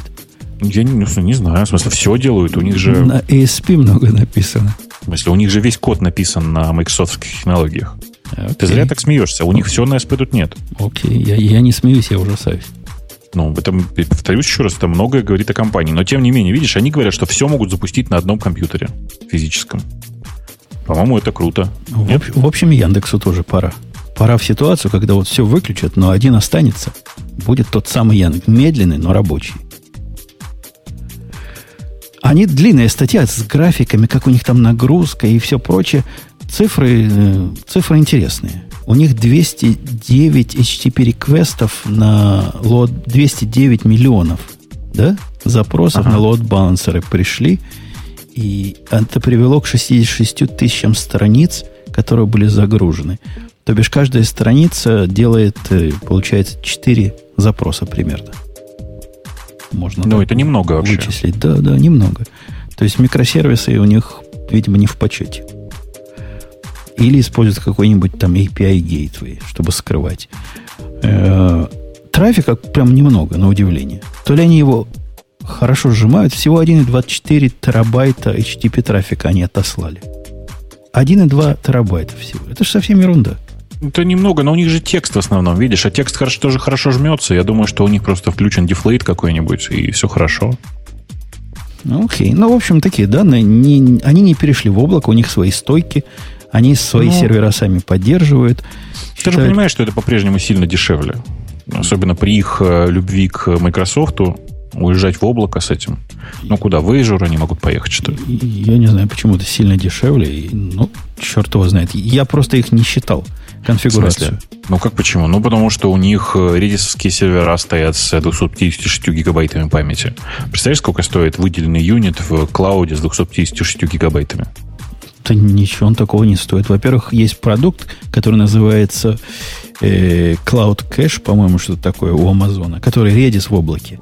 Не-не, у Амазона поддержка Microsoft чудовищна. Не-не, Redis же это не Microsoft. Ну, Redis. Так дело не в этом. У них же майкрософтовские, майкрософтовское все. Ну, ты что предлагаешь им поднимать, э, собственно, не знаю, сервера в Azure, а Redis держать в Амазоне? А в чем проблема? У меня есть один сервер на винде в Амазоне. Почему она чудовищная нет, поддержка? Нет, нет, конечно, конечно нет. Ну, в смысле, ты прочитай, по этому поводу есть огромное количество исследований на тему того, насколько тормозная поддержка, в смысле, насколько тормозно работают Windows инстансы в, в Амазоне, насколько это дороже, чем использовать Azure, ну, ну и все такое. То есть это, конечно, не выход. Я не специалист по виндам, поэтому черт его знает. Может, Бобуки прав, на удивление в этот ну, раз. конечно, Бобук прав. Ты что, господи. Но э, на самом деле, правда, нет смысла, им, им нет смысла ехать в Amazon совсем. Они же не Netflix, им особенные скидки за это не сделают, поэтому... Э, я тоже не Netflix, и уже трачу пятизначные цифры денег в месяц, и все еще мне выгоднее в Амазоне. Ну, мне кажется, ты плохо считаешь. Нет, хорошо считаю. Э, быстрое такое в эту сторону. У Гугла теперь появилось в их альтернативном облаке появилась ну, кстати, Machine тут, Тут, тут посчитано, специально для тебя посчитано, про то, что э, типа если Stack Exchange переедет прямо сейчас, это данные от 2011 года, прямо сейчас, в 2011 году они переедут на Amazon, это будет стоить им 17 200 долларов в месяц. Во-первых, это не так много, а во-вторых, в лоб, не, это было, в лоб чувак, переезжать... Это было в году. Не, ну в лоб переезжают только самые последние лохи или те, которые хотят начальству доказать, что переезжать нельзя. Но никто так не делает. Если ты переезжаешь э, в другую систему, ты меняешь свою архитектуру, соответственно, это другой экосистеме. Ну, конечно, просто они же этого делать не будут. Люди, которые сознательно выбрали для разработки майкрософтские технологии, никуда не поедут. Ты представляешь, как у них там можно накрутить? У них же, ну, по большому счету, большой веб-сайт, правильно? Ничего больше там нет. Большой, могучий веб-сайт, у которого ну. относительно неравномерная нагрузка может быть, который не обязательно все мощности держать всегда. Я бы все это вообще на спот инстансах поднял, абсолютно все immutable, там было бы вообще красота. Даже на лямбдах это все, наверное, можно было бы сделать на Amazon. Кстати, кстати, пока мы к лямбдам не перешли амазоновским, потому что тема про Stack Overflow на самом деле скучная довольно. Ты видел, что тут какой-то чувак интересный сделал, э, как это сказать, питоновский фреймворк, который использует только э, амазоновские лямбды. Да, да, лямбды. Появились недавно два таких. Два для Go я видел, и один для питона видел. Ну, как тебе сама идея вообще? Ну, хорошая идея. Хорошо. Ну, надо сказать, что Python же теперь первого класса язык у них в лямбдах. То бишь, э, оно и без фреймворка можно ну, их конечно. использовать напрямую. Не-не, ну это другое, в смысле, а тут просто готовый веб-сервер, который, типа, на привычном всем фласке ты просто взял по-быстрому, типа, дописал пару строчек, и у тебя все это развернулось в лямбде, в VS лямбде. Красиво, в общем. И понятно, что ты вообще ничего не, не думаешь про количество серверов у тебя, просто оно в зависимости от э, того, твоего пришедшего к тебе трафика столько и платишь. Окей. Okay. По-моему, это как раз вот гораздо более интересная история, чем вот эти банальные истории с э, переехом, переездом в EC2. С количеством, Смысла вообще никакого. С количеством серверов, особенно с количеством серверов, которые они поддерживают. У Гугла теперь появились машины, которые вы можете, виртуальные инстансы, которые вы можете конфигурировать на свой вкус. То есть вот вообще конкретно регулировать. Не выбирать из типов, которые вам дядя заказал, а ползунки двигать. Так. Ползунок количество ядер, ползунок количество памяти, э, ползунок выбор типа машины и так далее. Представляешь, красота какая? Да, я пытаюсь понять, э, какое там ограничение по количеству ядер и памяти. Ага, значит, максимальное количество памяти 78 гигабайт, максимальное количество ядер 32. Ну, понятно. Ну, это в этом в Wizard, который у них... Может, они когда-то сделают побольше. Может, у них 32 больше всего. Но это пытается решить проблему, которая, ну, реально сложная проблема. Э, сделать разные виды разбалансированных инстансов, вместо того, чтобы придумывать R-типы, C-типы и прочие другие типы, которые перекошены либо в сторону памяти, либо в сторону CPU, они говорят, да делайте, как вы хотите. Мы вам на ходу посчитаем. Мне вот это, на самом деле, вообще тема сама по себе очень нравится. Я считаю, что время, когда э, люди, ну, там, везде, почти во всех сервисах предоставляли готовые коробочные решения, это время должно уйти в прошлое. На самом деле, у человека должна быть возможность нажать на, нажать на кнопочку Advanced и сделать, ну, собственный продукт под себя, понимаешь, да? И это очень круто. И это круто, на самом деле, не только в IT, но, например, я не знаю, в страховках каких-нибудь. Очень приятно сейчас, покупая медицинскую страховку, ты говоришь, я хочу вот это, вот это, вот это, а вот это, вот это не хочу, и вот там вот такая франшиза, например. А, ну, понятно, что в IT-сервисах это должно появиться в первую очередь, потому что это сильно проще в IT сделать. Ну, практически говоря, количество вот этих разных семейств, которые, я же с Амазоном знаком, а не с Гуглом, которые там есть – оно почти отвечает на, на эту проблему без, без того, чтобы выбирать себе вот на уровне количества ядер, количество памяти. Слушай, у нас в чате рассказывают анекдот, причем два разных человека. Один человек пишет, что вообще Google в этом месте Selectel повторили. Ну, в смысле, российский такой провайдер Selectel.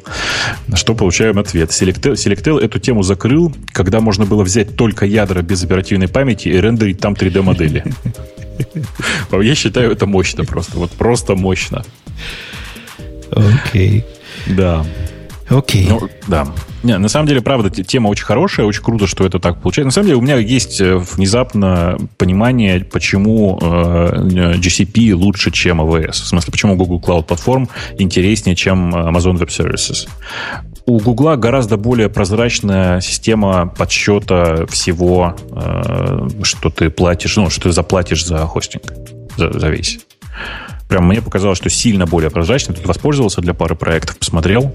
Э, прям совсем сильно чище. Ну и действительно, вот сейчас вот это вот, если эта возможность будет для всех, это будет прям тоже такой жирный плюс. Просто я, на ходу выделил все и поехал. Я тебя умоляю. Ты, либо Что? ты с ним плохо разбирался, либо ты поверхностно это смотрел. У Гугла система конечно. на некоторые вещи, конечно, проще. И Amazon это пытается утянуть. Там их Nearline э, не сравнить по простоте с э, как это называется, Nearline? С глассиром. С глассиром. Но это вообще небо и земля.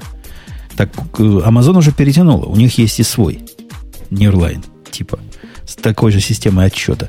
Но если ты пытаешься на трезвую голову разобраться с, э, с гугловой системой, когда чем дольше машина работает, тем меньше ты платишь, и как эти кредиты там накапливаются, как они расходуются. И, я не знаю, ты, наверное, с большой головой, что понимаешь, сколько ты в конце концов заплатишь.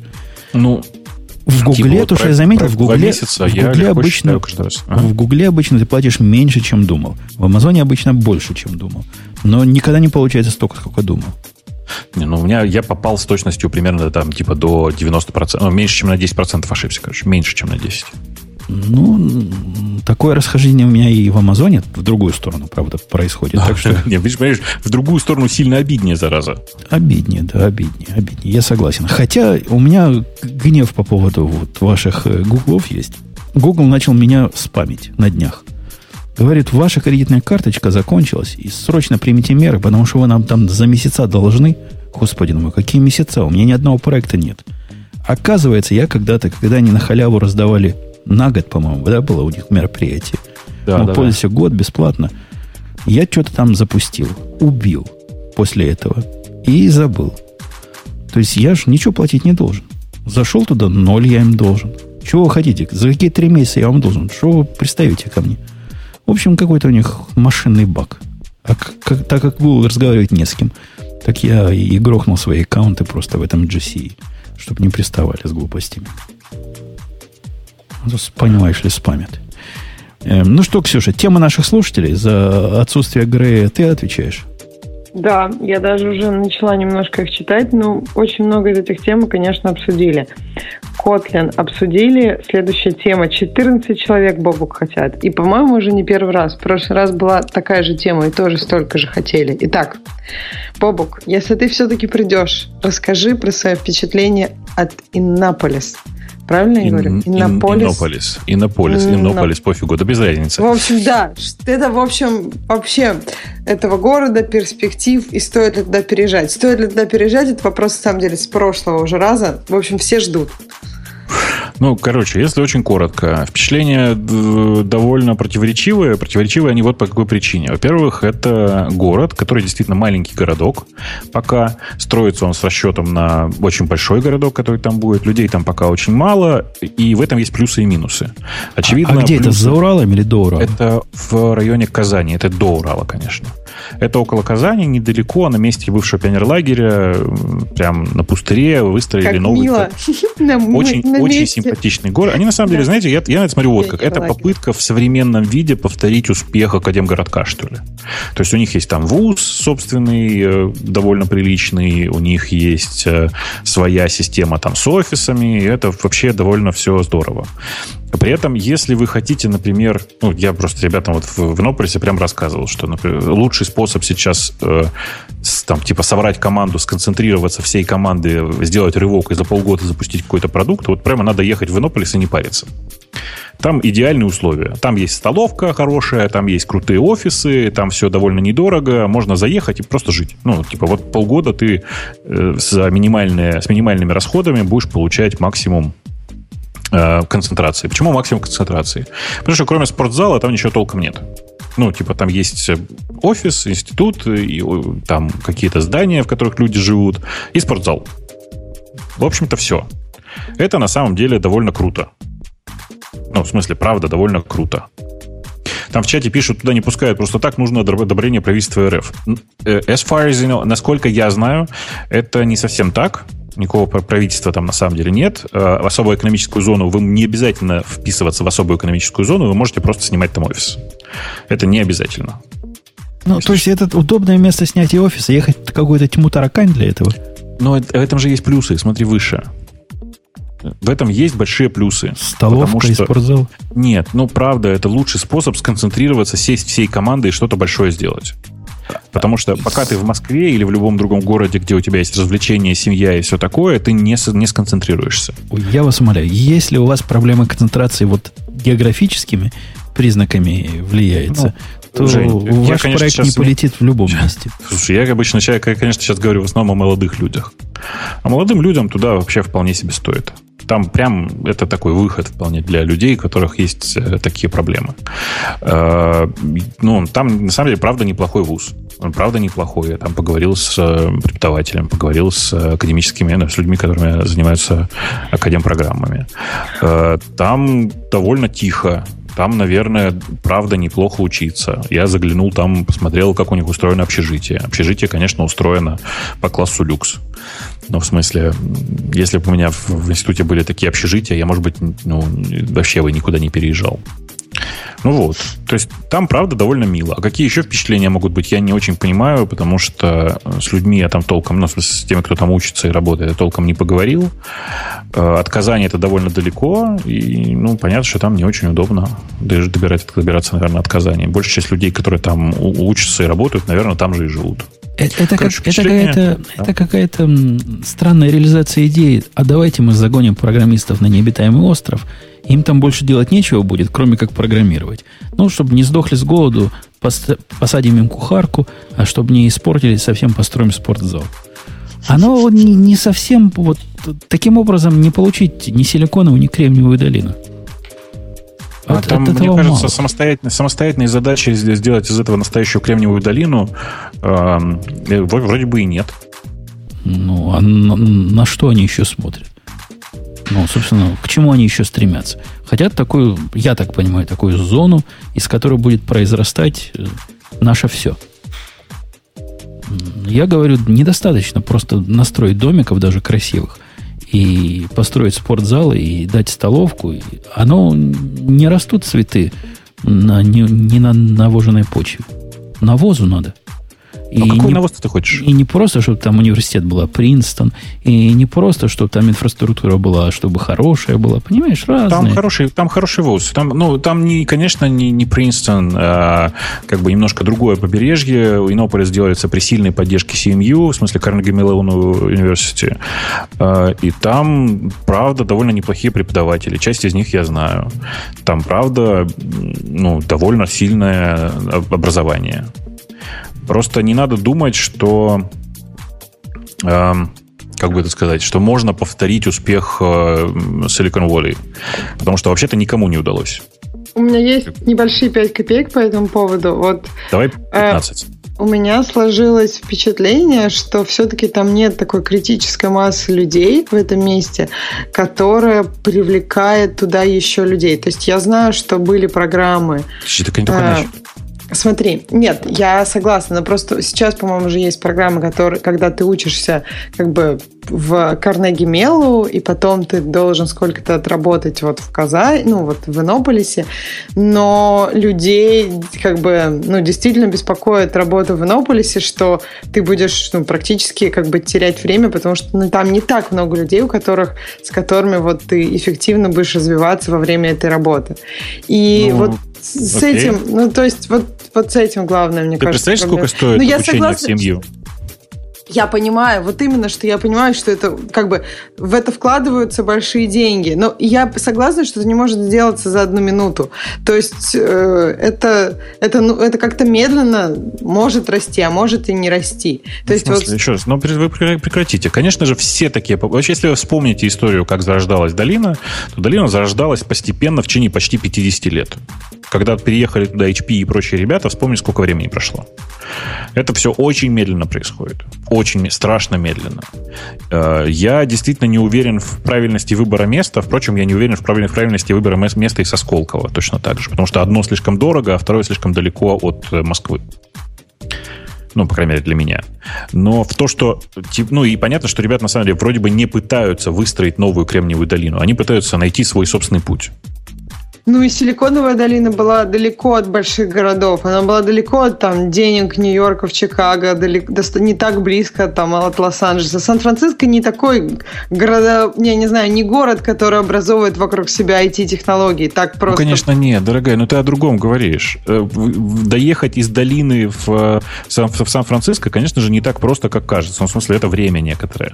Но, по крайней мере, у людей, которые там учились, и который, ну, все же, как обычно, вокруг, э, э, как сказать, вокруг э, обучения строится в первую очередь. Вокруг дешевой рабочей силы и будущих, и, там, и будущих профессионалов. Так вот, люди, которые там учились, конечно же, ездили в Сан-Франциско, потому что этим людям тоже нужно как-то отрываться. А, ты сам так... противоречишь. Что ты говоришь? Спортзал и столовка, и не надо отрываться. То ты говоришь, что Нет, надо где-то ты, А ты же меня слышишь? Ты меня слышишь, что я говорю? Я говорю, что если вы хотите сконцентрироваться и сделать, то прямо туда надо ехать. При этом для э, студентов, которые учатся, скорее всего, нужно совсем другое. И вот это меня немножко смущает, потому что люди, которые там учатся, они прям безвылазно там э, безостановочно находятся. И я думаю, что это на самом деле не лучшим образом закончится, потому что я верю в то, что студенты должны отрываться. Как-то так. Но на самом деле, еще раз, не воспримите меня как большого защитника всей этой концепции. Я просто увидел там э, полезные, э, полезные и понятные мне штуки, которые нельзя назвать минусом. Про это я и рассказываю сейчас, собственно говоря. А с чем ты туда ездил? Ты выступал молодежному разуму ну, я учил? просто типа рассказывал людям про то, как устроена там жизнь в Яндексе, как вообще у нас устроена жизнь, чем я занимаюсь и всякое такое. Ну, такая просто типа, лекция поговорить с людьми. Кстати, там было некоторое количество слушателей Радио Т, и им, кстати, можно большой привет передать. Было очень к месту. Окей, okay, окей. Okay. Пишут, да ладно, до Казани 30 километров, автобусы туда-обратно бесплатно ходят. Да нет, нет, в смысле, конечно же, можно добраться. Просто я вижу, что большая часть людей просто сидит и тусит там. В Стэнфорде такого не происходит. Как житель, бывший житель Зеленограда, я могу сказать, что то, что можно добраться, это не означает, что это ну, я не знаю, это не стоит вам вашего здоровья добираться каждый день на работу. Я бы так сказала. И, может быть, это как-то очень жестоко прозвучит, но это действительно очень тяжело. То есть это не чувствуется в первый год и даже в первые пять лет. Это чувствуется после того, после там, вот, 7 лет так отъездив, я понимаю, что это чувствуется. И поэтому, ну, то есть, если вам не нужно это каждый день делать, замечательно. Если вы там делаете это, чтобы оторваться один раз в неделю, два раза в неделю, это, это очень хорошо, но не каждый день. Ну что, к следующим темам? Давай. Ну да. Значит, мы обсудили про FBI и Apple, мы обсудили GitHub, шаблоны для тикетов. Дальше, Windows 10 шпионит, не шпионит за вами. Бобок, ты у нас любишь виндовые технологии. Ой, ты знаешь, я не читал этой темы. Я, к сожалению, не знаю, о чем там статья, но я вас уверяю, Windows 10 за вами шпионит как надо, и нужно просто привыкать к тому, что все операционные системы это делают. Не, ну, Даже macOS на самом деле шпионит как надо. Там делает прямо круто. Я, я ну? читал до этого статью какую-то, что там есть 35 страниц установок, которые надо отключить, чтобы оно перестало явно шпионить. И даже после этого оно продолжит за вами неявно шпионить.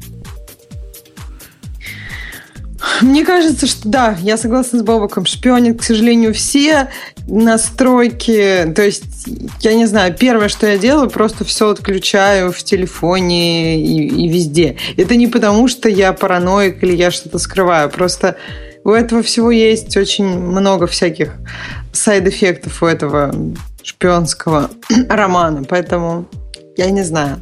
Я не уверена, что можно сейчас четко сказать, кто шпионит больше, кто меньше. Хотя я почитала такие исследования. Если вы видели где-то такие статьи, пишите нам в темах пользователей, мы даже их почитаем. Да? Ну, конечно. Дальше. Э, Go обсудили. Так, погода для ленивых. Причем шесть человек ее любят. Это Курлом можно посмотреть. Причем нам предлагают Нэшвиль посмотреть.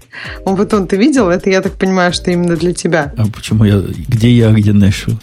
А я не знаю, почему Нэшвиль, да, кстати. Нэшвиль, видимо, видимо это по они путают, да.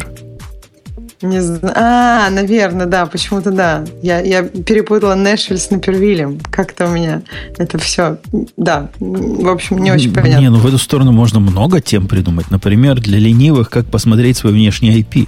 Можно тоже курлом спросить. Есть богатая тема. Следующее. 10 человек. Релиз React OS 0.4. Прямо вообще очень любимая нами тема. Пропустим? Ну, у нас она как вечный двигатель, заблокирована Конгрессом. А, ну, а зачем вы так? Вот почему вы так серьезно? А, У них там важное событие да, произошло. Я не хочу никого обидеть, то есть не надо писать в этих в комментариях, что Ксения смеется и не уважает реактор. А я, я не уважаю, я признаюсь, да, Бобу, какое там важное сообщение. А почему ты не уважаешь, собственно говоря? Не, ну я уважаю в том смысле, что хорошо, что не мелочь по карманам тырит. Это, это молодцы. Лучше пусть этим ну, занимаются. Вот, вот, ну почему ты вот так? Ты же, ну, ты же никогда не видел. Боб, вот попробуй а поставь VirtualBox. Про руки и одеяло в этот момент, мне кажется. Я сегодня сдерживаюсь. Я сегодня старательно сдерживаюсь. Ну так, там большой какой биг дел большой? Uh, у них случился довольно приличный прорыв в поддержке текущих uh, графических драйверов, и это прям здорово. Ну, в смысле, молодцы, сделали большое дело. Что, надо двигаться дальше.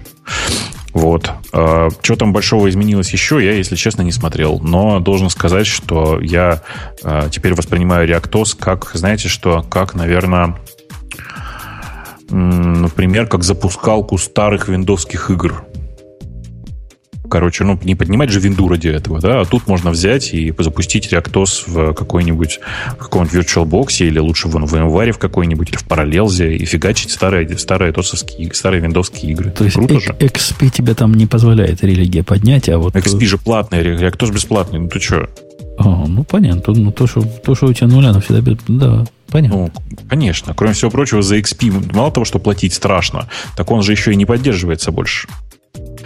А так 0.4 версия, в которой, которая ну, конечно, 0.4, смотри, прогресс идет, развивается все. То еще лет 15 дойдем до первой версии. Не-не, это вряд ли произойдет так быстро. При нашей жизни. Меня очень удивил коммент, когда кто вот э, какой-то товарищ сказал, что а, вот Умпутун предложил разработчику Реактоса, когда он был в подкасте, встретиться через год. И вопрос был такой, действительно ли Реактос это вот это проект на поиграться или ему всерьез и быть? И то есть я так понимаю, что комментатор считает, что вот выход эм, версии 0.4 это означает, что проект всерьез ему быть.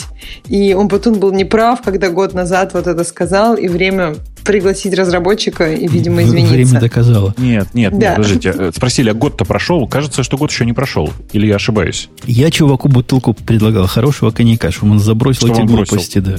Да, но видимо, все еще. Ну, то есть, мне кажется, что ну, мне трудно сказать, что это какой-то глобальный успех реактоса, потому что, по-моему, ну, можно выпускать любое количество версий, но если никто этим проектом активно не пользуется, то есть, если мы его не встречаем нигде, то, наверное, он примерно в таком же как бы, состоянии, как и был раньше.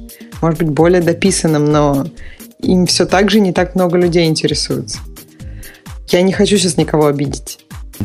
Почему же? Обижай, чтобы знали. Ну а зачем кого-то обижать? То есть пусть, если у людей есть действительно какие-то доказательства, что реактоз очень широко используется, и мы вот три такие тут сидим, и как-то, я не знаю, нам удается избегать этих знаний, то Это потому донесут... что на Apple повернуто. Они, видимо, под Apple пока не допилили еще. Потому что Apple, как известно, закрытая операционная система. Я фанбой, да. То есть я, я только, я не вижу даже... Вот Android что такое? Я даже такое слово не слышала. То есть, как бы... Ну, я не слышала, ну что поделать, не слышала. Моя проблема, я Твоя согласна. Ну, так а у тебя тоже, а ты на, на, на своих докерах и больше ни о чем даже не думаешь. Даже вот в бок глаза не скосишь. Даже юникернелы не использую. Да. Окей, Бобок, ты юникернелы используешь? Unikernel я так до, до сих пор не начал использовать. Ну, видишь, я и докером-то пользуюсь задней левой ногой. Каждый раз стыдно признаться, слушай, я вчера разворачивал там кусок всякого своего барахла в э, докере. Представляешь, руки забыли, пришлось идти в читать э, help.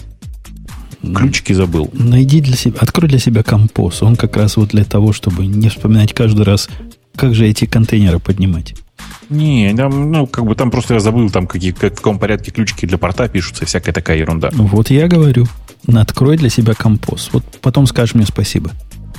Ну, наверное, да, но мне на самом деле лучше бы э, освоиться окончательно с докером. Это все-таки как-то идеологически правильно, правильнее. Не, компост это идеологически правильный способ, докеровский, стандартный. Не запоминать, куда там портики ему давать. Ну, Один раз построить чудовищный YAML файл – и потом его передавать на запуск. О, ну, короче, не знаю, возможно. Я, еще раз, я, я на это смотрю сильно проще. Мне кажется, что э, Давай по-другому скажу. Мне кажется, что это хороший способ, на самом деле, заставлять себя запоминать ключики, потому что ключики тебе еще точно пригодятся. А использовать любую лентяйку, помнишь, в свое время э, была прекрасная книжка про э, DOS и Windows, и в статье про Windows было написано, что не все оболочки для DOS одинаково полезны. Есть некоторые, такие как Windows, которые исключительно жрут CPU, и пользователи, которые пользовались этой Windows, потом с трудом приходится их заставлять пользоваться командной строкой и вообще что-то делать. Вот, я боюсь, что я тоже расслаблюсь, буду с трудом пользоваться командной строкой. Ты забудешь главную магию, там минус, минус RM с двумя минусиками да. или с одним минусиком, а минус вот IT с одним минусиком или с двумя. Да, тебя, это... тебя, скажи, тебя тоже бесит э, то, как все плохо устроено с ключиками у этого самого докера? Ну да, особенно когда их начинаешь комбинировать, ум, ум за разум заходит. Но они теперь, надо сказать, деприкетят такие совсем уж конфью, конфьюзящие комбинации. И, по-моему, минус RM уже нельзя даже написать, а только минус-минус RM надо. пытаются к какому-то общему знаменателю привести? Эм, ну, пытаются, но на самом деле кажется, что это общесистемная проблема, связанная в первую очередь с Go. В Go просто этот, этот хаос. Ну что, Была... Go, Go, Flex, там, что захочешь, то и будет. Да, что захочешь, то и будешь, но сам Go на самом деле провоцирует людей, ну, не то, что провоцирует, а командная строка управления самим Go, она довольно странная, если ты помнишь. Они забили на гнушную конвенцию про э, там, поддержку минус-минусов и всякую такую историю, и как следствие я сейчас вижу огромное количество приложений, которые написаны на Go, которые там типа у которых не два минусика, а один, и при этом используется длинный ключ, ну, длин, полное название э, опции, ну и так далее. И, короче, докер тоже этим грешит, я надеюсь, что они это когда-нибудь где-нибудь причешут в каком-нибудь мажорном релизе следующем. Будет нифига обратно несовместимо, но будет приятно. Посмотри на композ, тебе понравится. Ксюша, следующая тема. Следующая тема – это обновленная версия Outlook.com. Кто видел? Опаньки. Тут мир развивается, а мы тут сидим у тебя и не в курсе, что Outlook Да, обновился. там прям какие-то гифки можно. Как везде, как теперь в скайпе и во всех мессенджерах. Кто-нибудь бы эти гифки куда-нибудь. Но это моя боль. Бобук, ты, я а. думаю, видел. Ты же у нас знаток всего Windows. Microsoft. Специалист, да, Microsoft. А что я должен был видеть? Приглашенный. Новая версия Outlook.com. Э, я так понимаю, что они э, сделали ну, редизайн.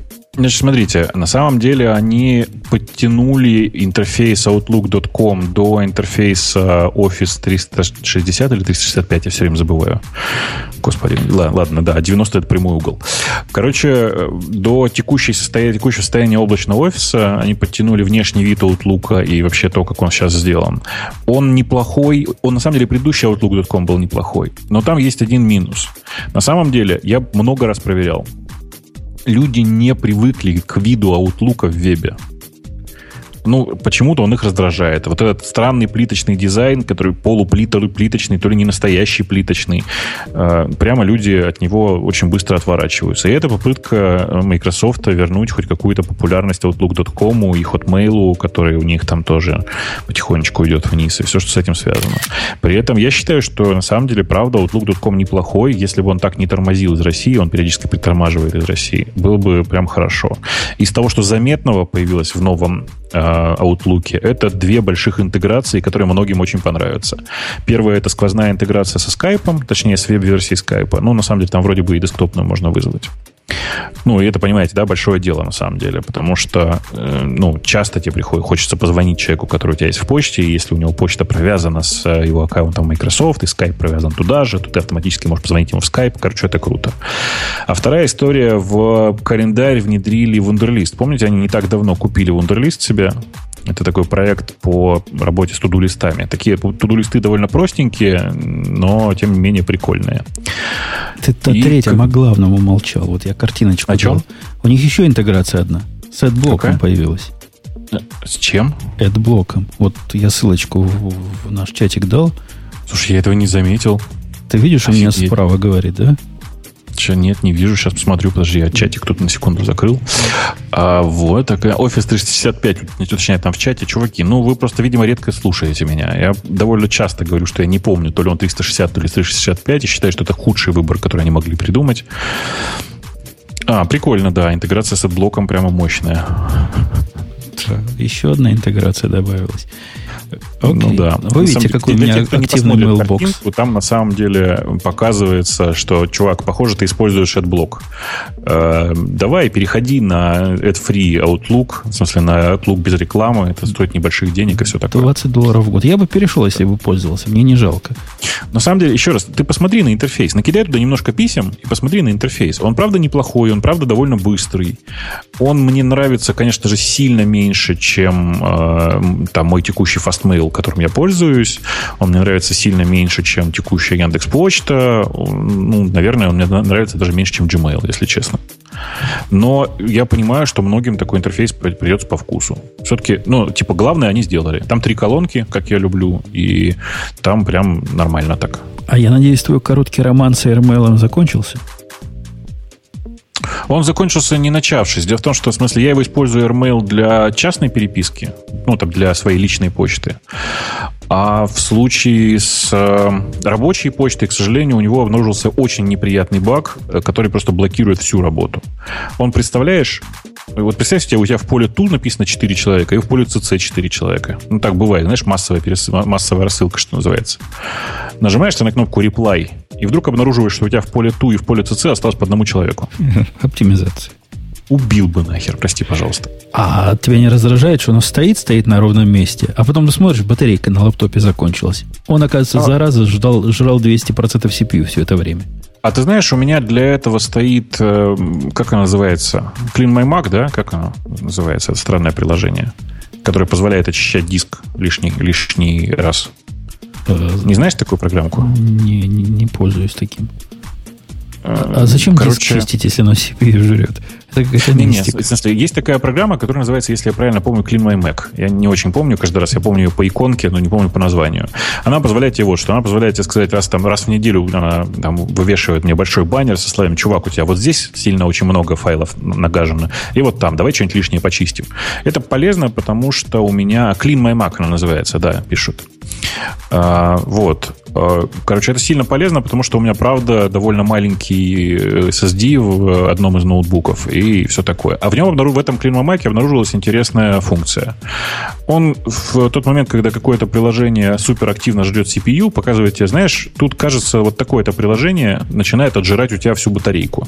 Что мы сделаем? Ну, типа, проигнорируем этот ворнинг или давай убьем это приложение? А, и это, типа, сильно меня спасает. Но надо сказать, что AirMail ни разу за этим пойман не был. То есть, мне кажется, я это тебе не каждый повезло. раз запускаю. Может, у меня Gmail слишком большой. Там вся история с самого начала дней моих. Но оно, поработав 5 минут, засинхронизировав все, начинает жрать CPU. Каждый раз. Любая версия. Всегда на любом компьютере.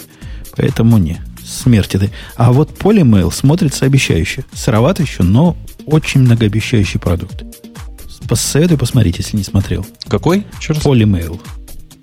По-моему, он же был invite only, да? Ну, так ты скажи, что ты блатной, тебе дадут, мне дали. А ты не можешь мне инвайтик прислать? А они не дают так. так он native, скажи, он нативный? Он, он native, он, да. он не как N1, да? Он, он нормальный? Никак, он нормальный, он быстрый, он засинхронизировал всю мою почту просто в раз. В общем, он, он в правильном направлении. Он не жрет как не в себя. Он сырой, пока там ноль какая-то версия, но так оно и выглядит на ноль какую-то версию. Ну, стоит попробовать. Окей, хорошо, я посмотрю.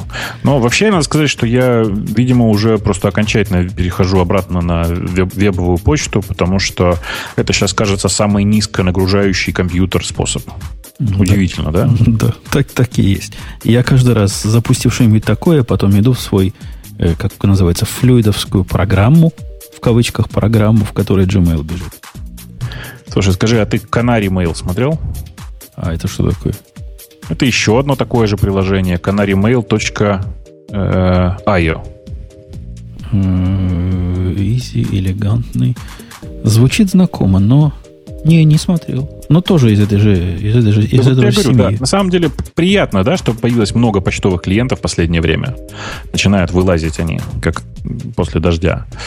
Э, и, может быть, из этого что-нибудь даже выйдет. Да. Пойду запрошу Early Access на Polymail.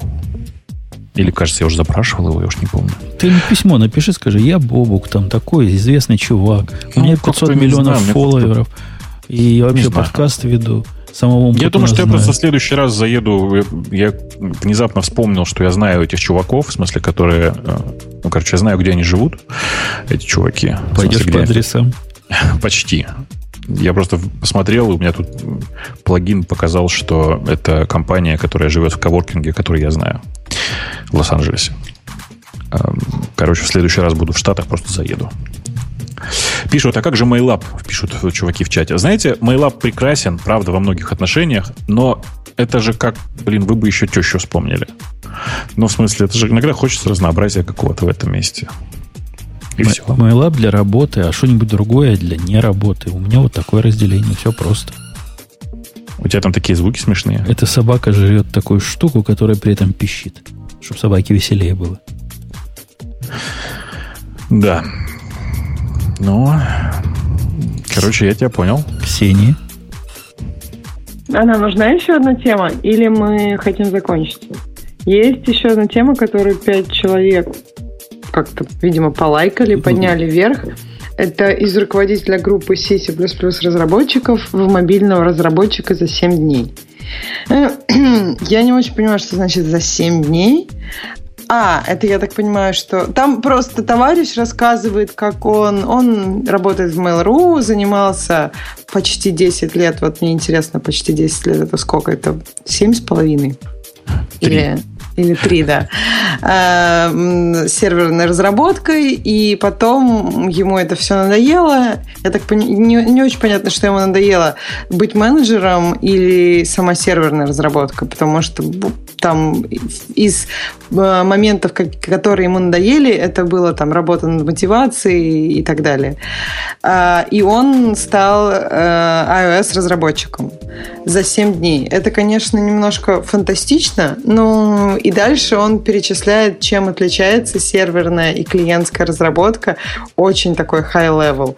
То есть, например, что на клиенте очень важно, сколько пользователей ждет. Причем почему-то товарищ считает, что это не какие-то объективные количества ожидания, а, а ну, я так понимаю, что для него очень таким непонятным и нелогичным было, что нужно показать пользователю, что программа что-то делает. Но есть еще момент, что кроме там необъективных есть еще вполне объективные. То есть там есть 300 миллисекунд, которые пользователь ожидает, за которые пользователь ожидает, что что-то произойдет. То есть там есть еще вполне такие измеряемые Типа, когда он сервера события. программировал, его это не волновало? А, как, что пользователь ждет, да, его это не волновало. Ну, то есть, я так понимаю, что... Совершенно напрасно. Нет, но у него там, видимо, были тесты, и он, когда сервера программировал о пользователях, наверное, не очень думал. То есть он думал о эластичности, он думал о количестве пользователей. Там про это есть в статье, что вот э, и в мобильной разработке как раз он радуется, что такого нет, что потому что один пользователь на одно устройство, и если их там будет много, то это никак не повлияет на то, как это, конечно, прикольно, себя ведет. Но, но с другой же стороны, такой же, как он сидит на сервере, который не думает, а сколько сервер будет ответ отдавать. Или у него да. вообще standalone приложение. Я тоже об этом думала, что сейчас из iOS приложений у него, очевидно, не standalone приложение, потому что э, он работает в Mail.ru, и я так понимаю, что он пишет как, какое-то приложение сервисов Mail.ru.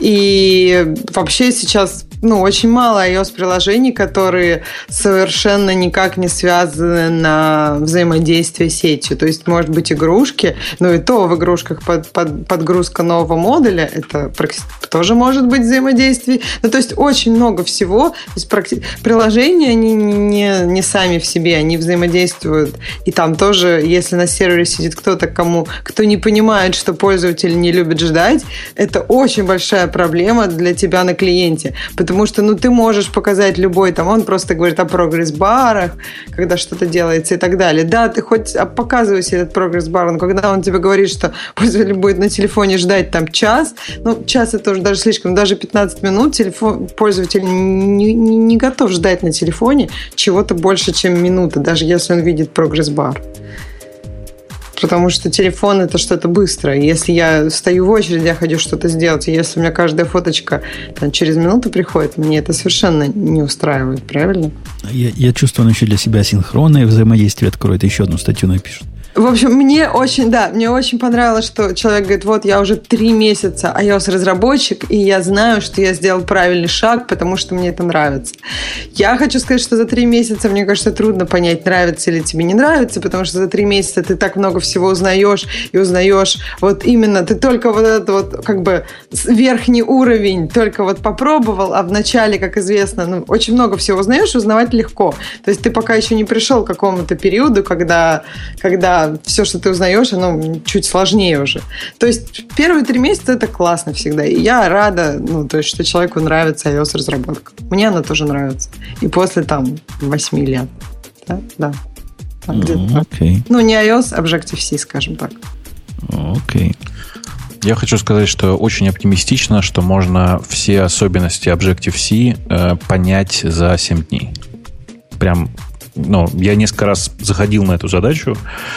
В смысле, по-быстрому разобраться и что-то подправить в Objective-C. По-быстрому разобраться и подправить в чужом коде можно легко. Написать плохой свой код можно легко. Но типа разобраться действительно в особенностях Objective-C текущего, это Я бы даже сложно. сказала, что плохой код свой не всегда легко написать. Ну, ну вопрос количества дней. То есть за, за два часа ты даже свой плохой не напишешь.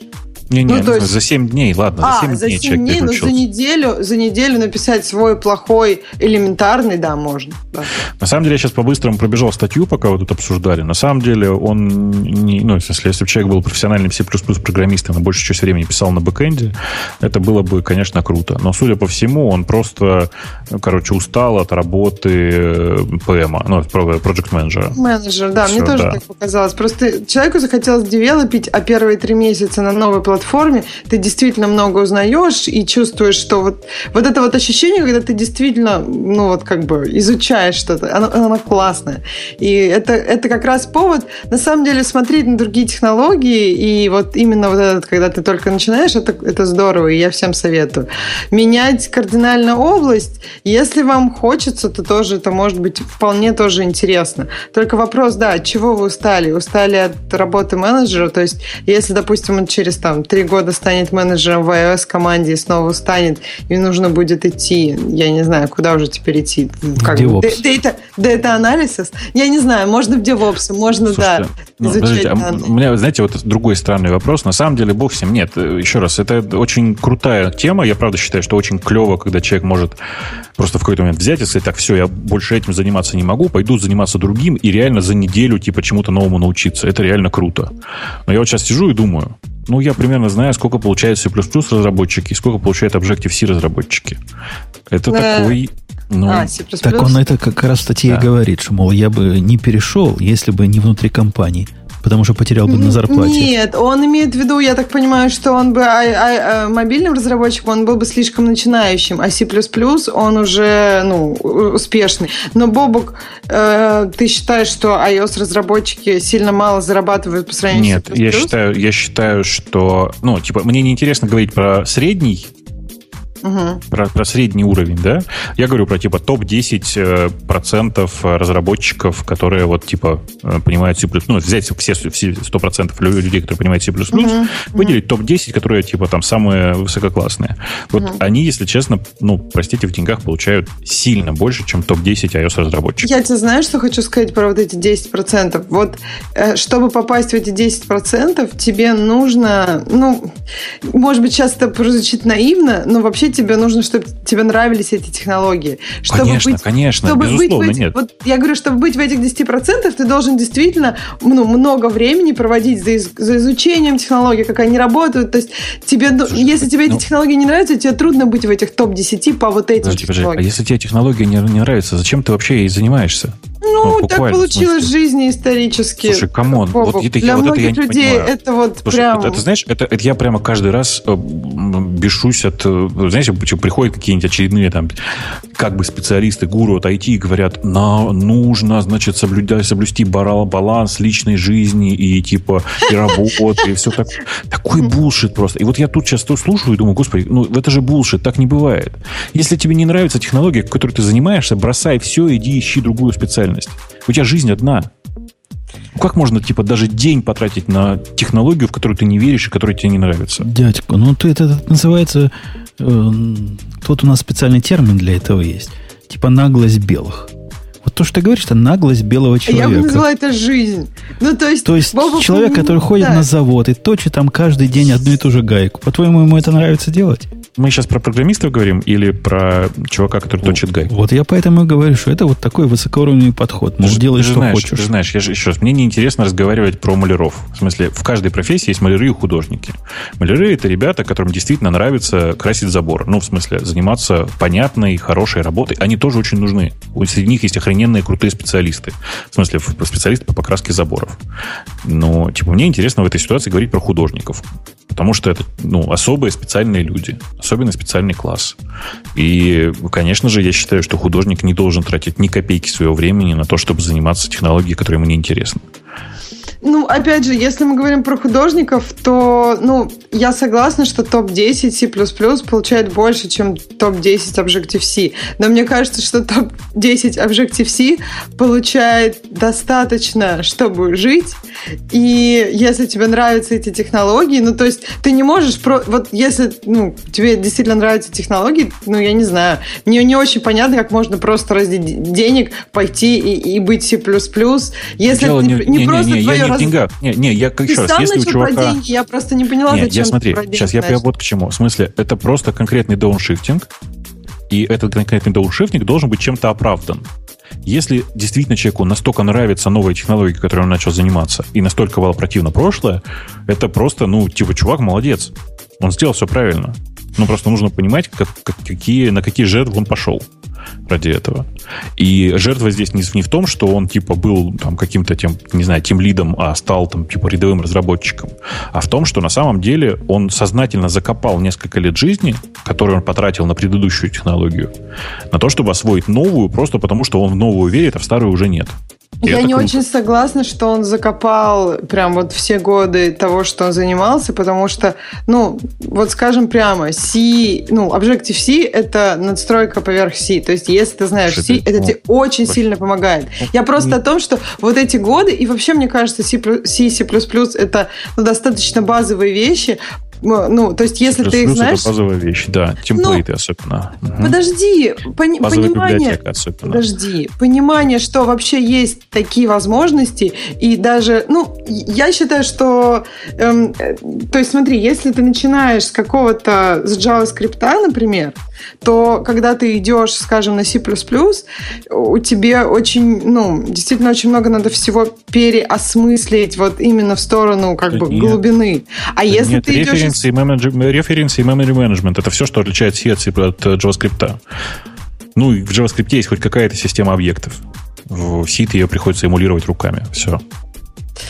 А, окей, я, я думаю, что это, это- об этом можно спорить очень долго. Да, и, да, может права. быть, это мое личное мнение. Мне кажется, что э, если ты переходишь с C++ на Objective-C, и если ты заинтересован в том, чтобы понять, как писать на Objective-C, а не просто привнести свой опыт C, C++ на Objective-C, и чтобы... Ну, то есть я просто видела такой код, когда там пишут на пишут в Objective-C программе на C, C++. Нет, это не работает. То есть нужно уважать те технологии, с которыми ты сейчас работаешь, и пытаешься пытаться понять, как писать, как эффективно использовать их.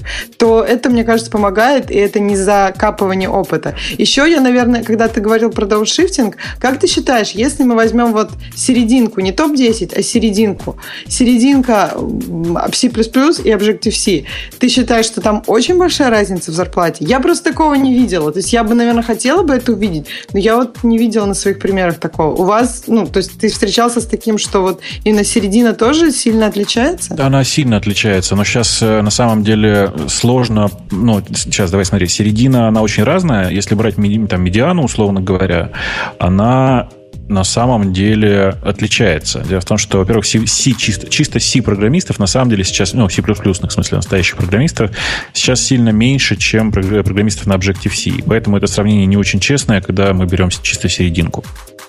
Как же так? Но- То есть ты считаешь, как...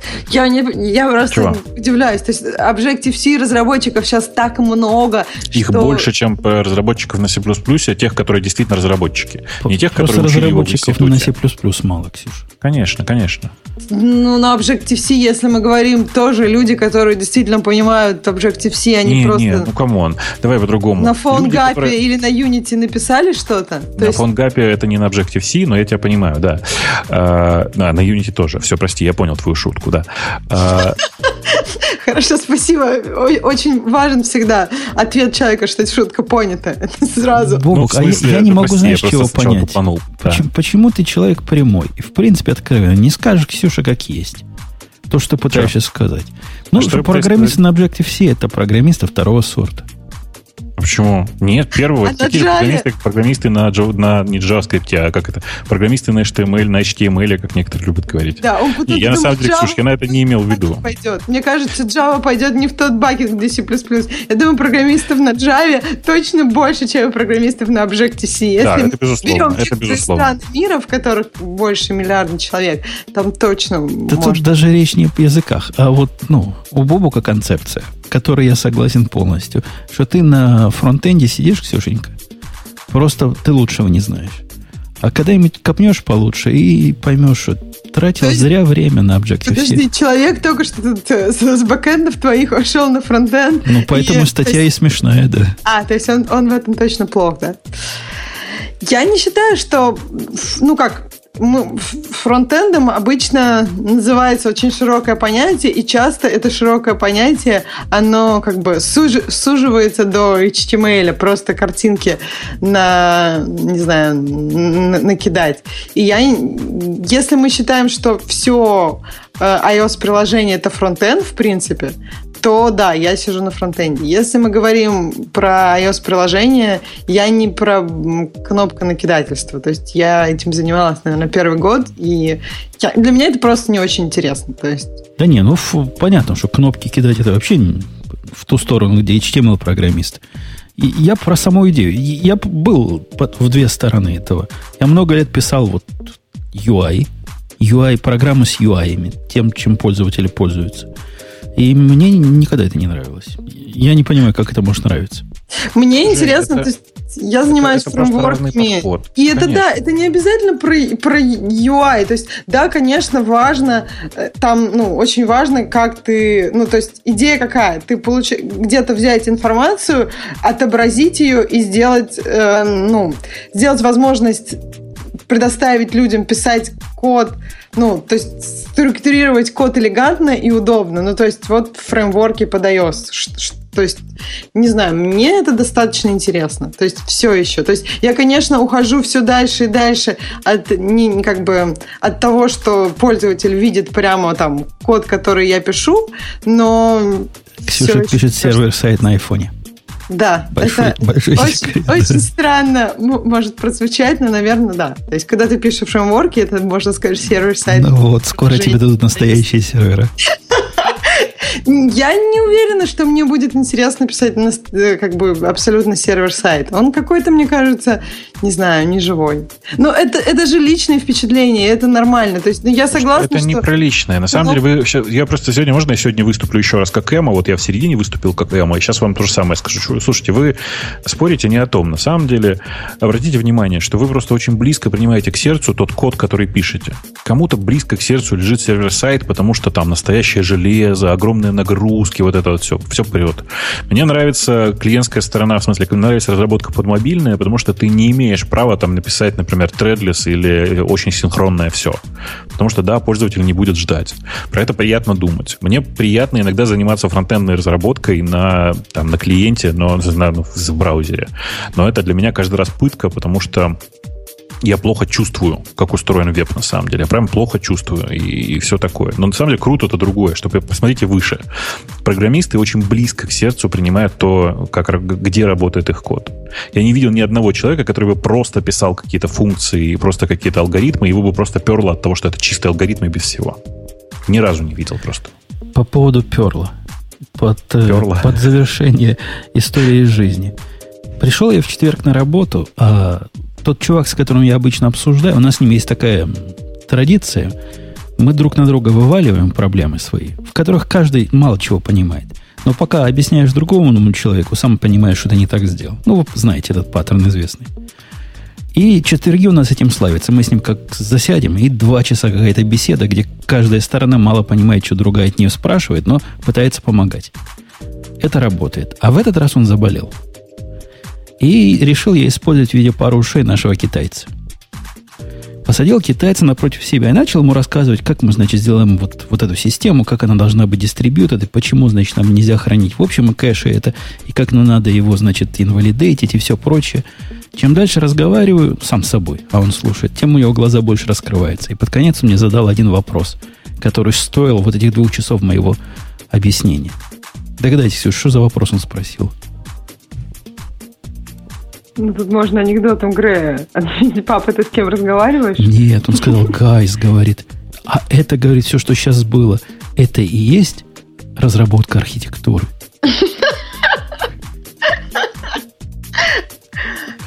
Вот так вот, да, поразил китайца. В общем, но он кивал в нужных местах. Все, все правильно делал. Кроме того, что молчал все время, боялся. Нет, а уточняющие вопросы не задавал? Не-не-не. Страшно было? Да, он кивал. Пугаешь бедного, пугаешь. Вот такая история. Ну что, будем на мои э, байки завершать сегодняшние разговоры? Да. Или у Боба хорошая, хорошая, что сказать? Не, хорошая байка и, по-моему, хороший финал. Окей, давайте напомним, что это был подкаст «Радио Ти», у которого следующий выпуск будет опять же обычным человеческим. Кстати, нам Петя просился на март. На негиковский выпуск, я да, думаю, почему-то да? на, негиковский, на первый негиковский выпуск марта. У него какое-то там событие хочет нам рассказать. Ты, небось, Бобок, так все знаешь. И да, значит, подкаст будет в следующий раз. Приходите, может, Грей придет, а у нас на прощание есть еще один Digital Ocean. И до следующей недели. Пока. Пока. Пока. Это шоу создано при поддержке Digital Ocean. Digital Ocean – провайдер доступного облачного хостинга. Всего за 55 секунд и 5 долларов в месяц вы можете создать свой облачный сервер в одном из дата-центров, расположенных в Нью-Йорке, Сан-Франциско, Амстердаме и Сингапуре, и управлять им с помощью простой, интуитивно понятной панели управления или воспользоваться мощным мощным API. Начните прямо сейчас. Введите промокод радиодефис при регистрации и получите 10 долларов бонуса на аккаунт.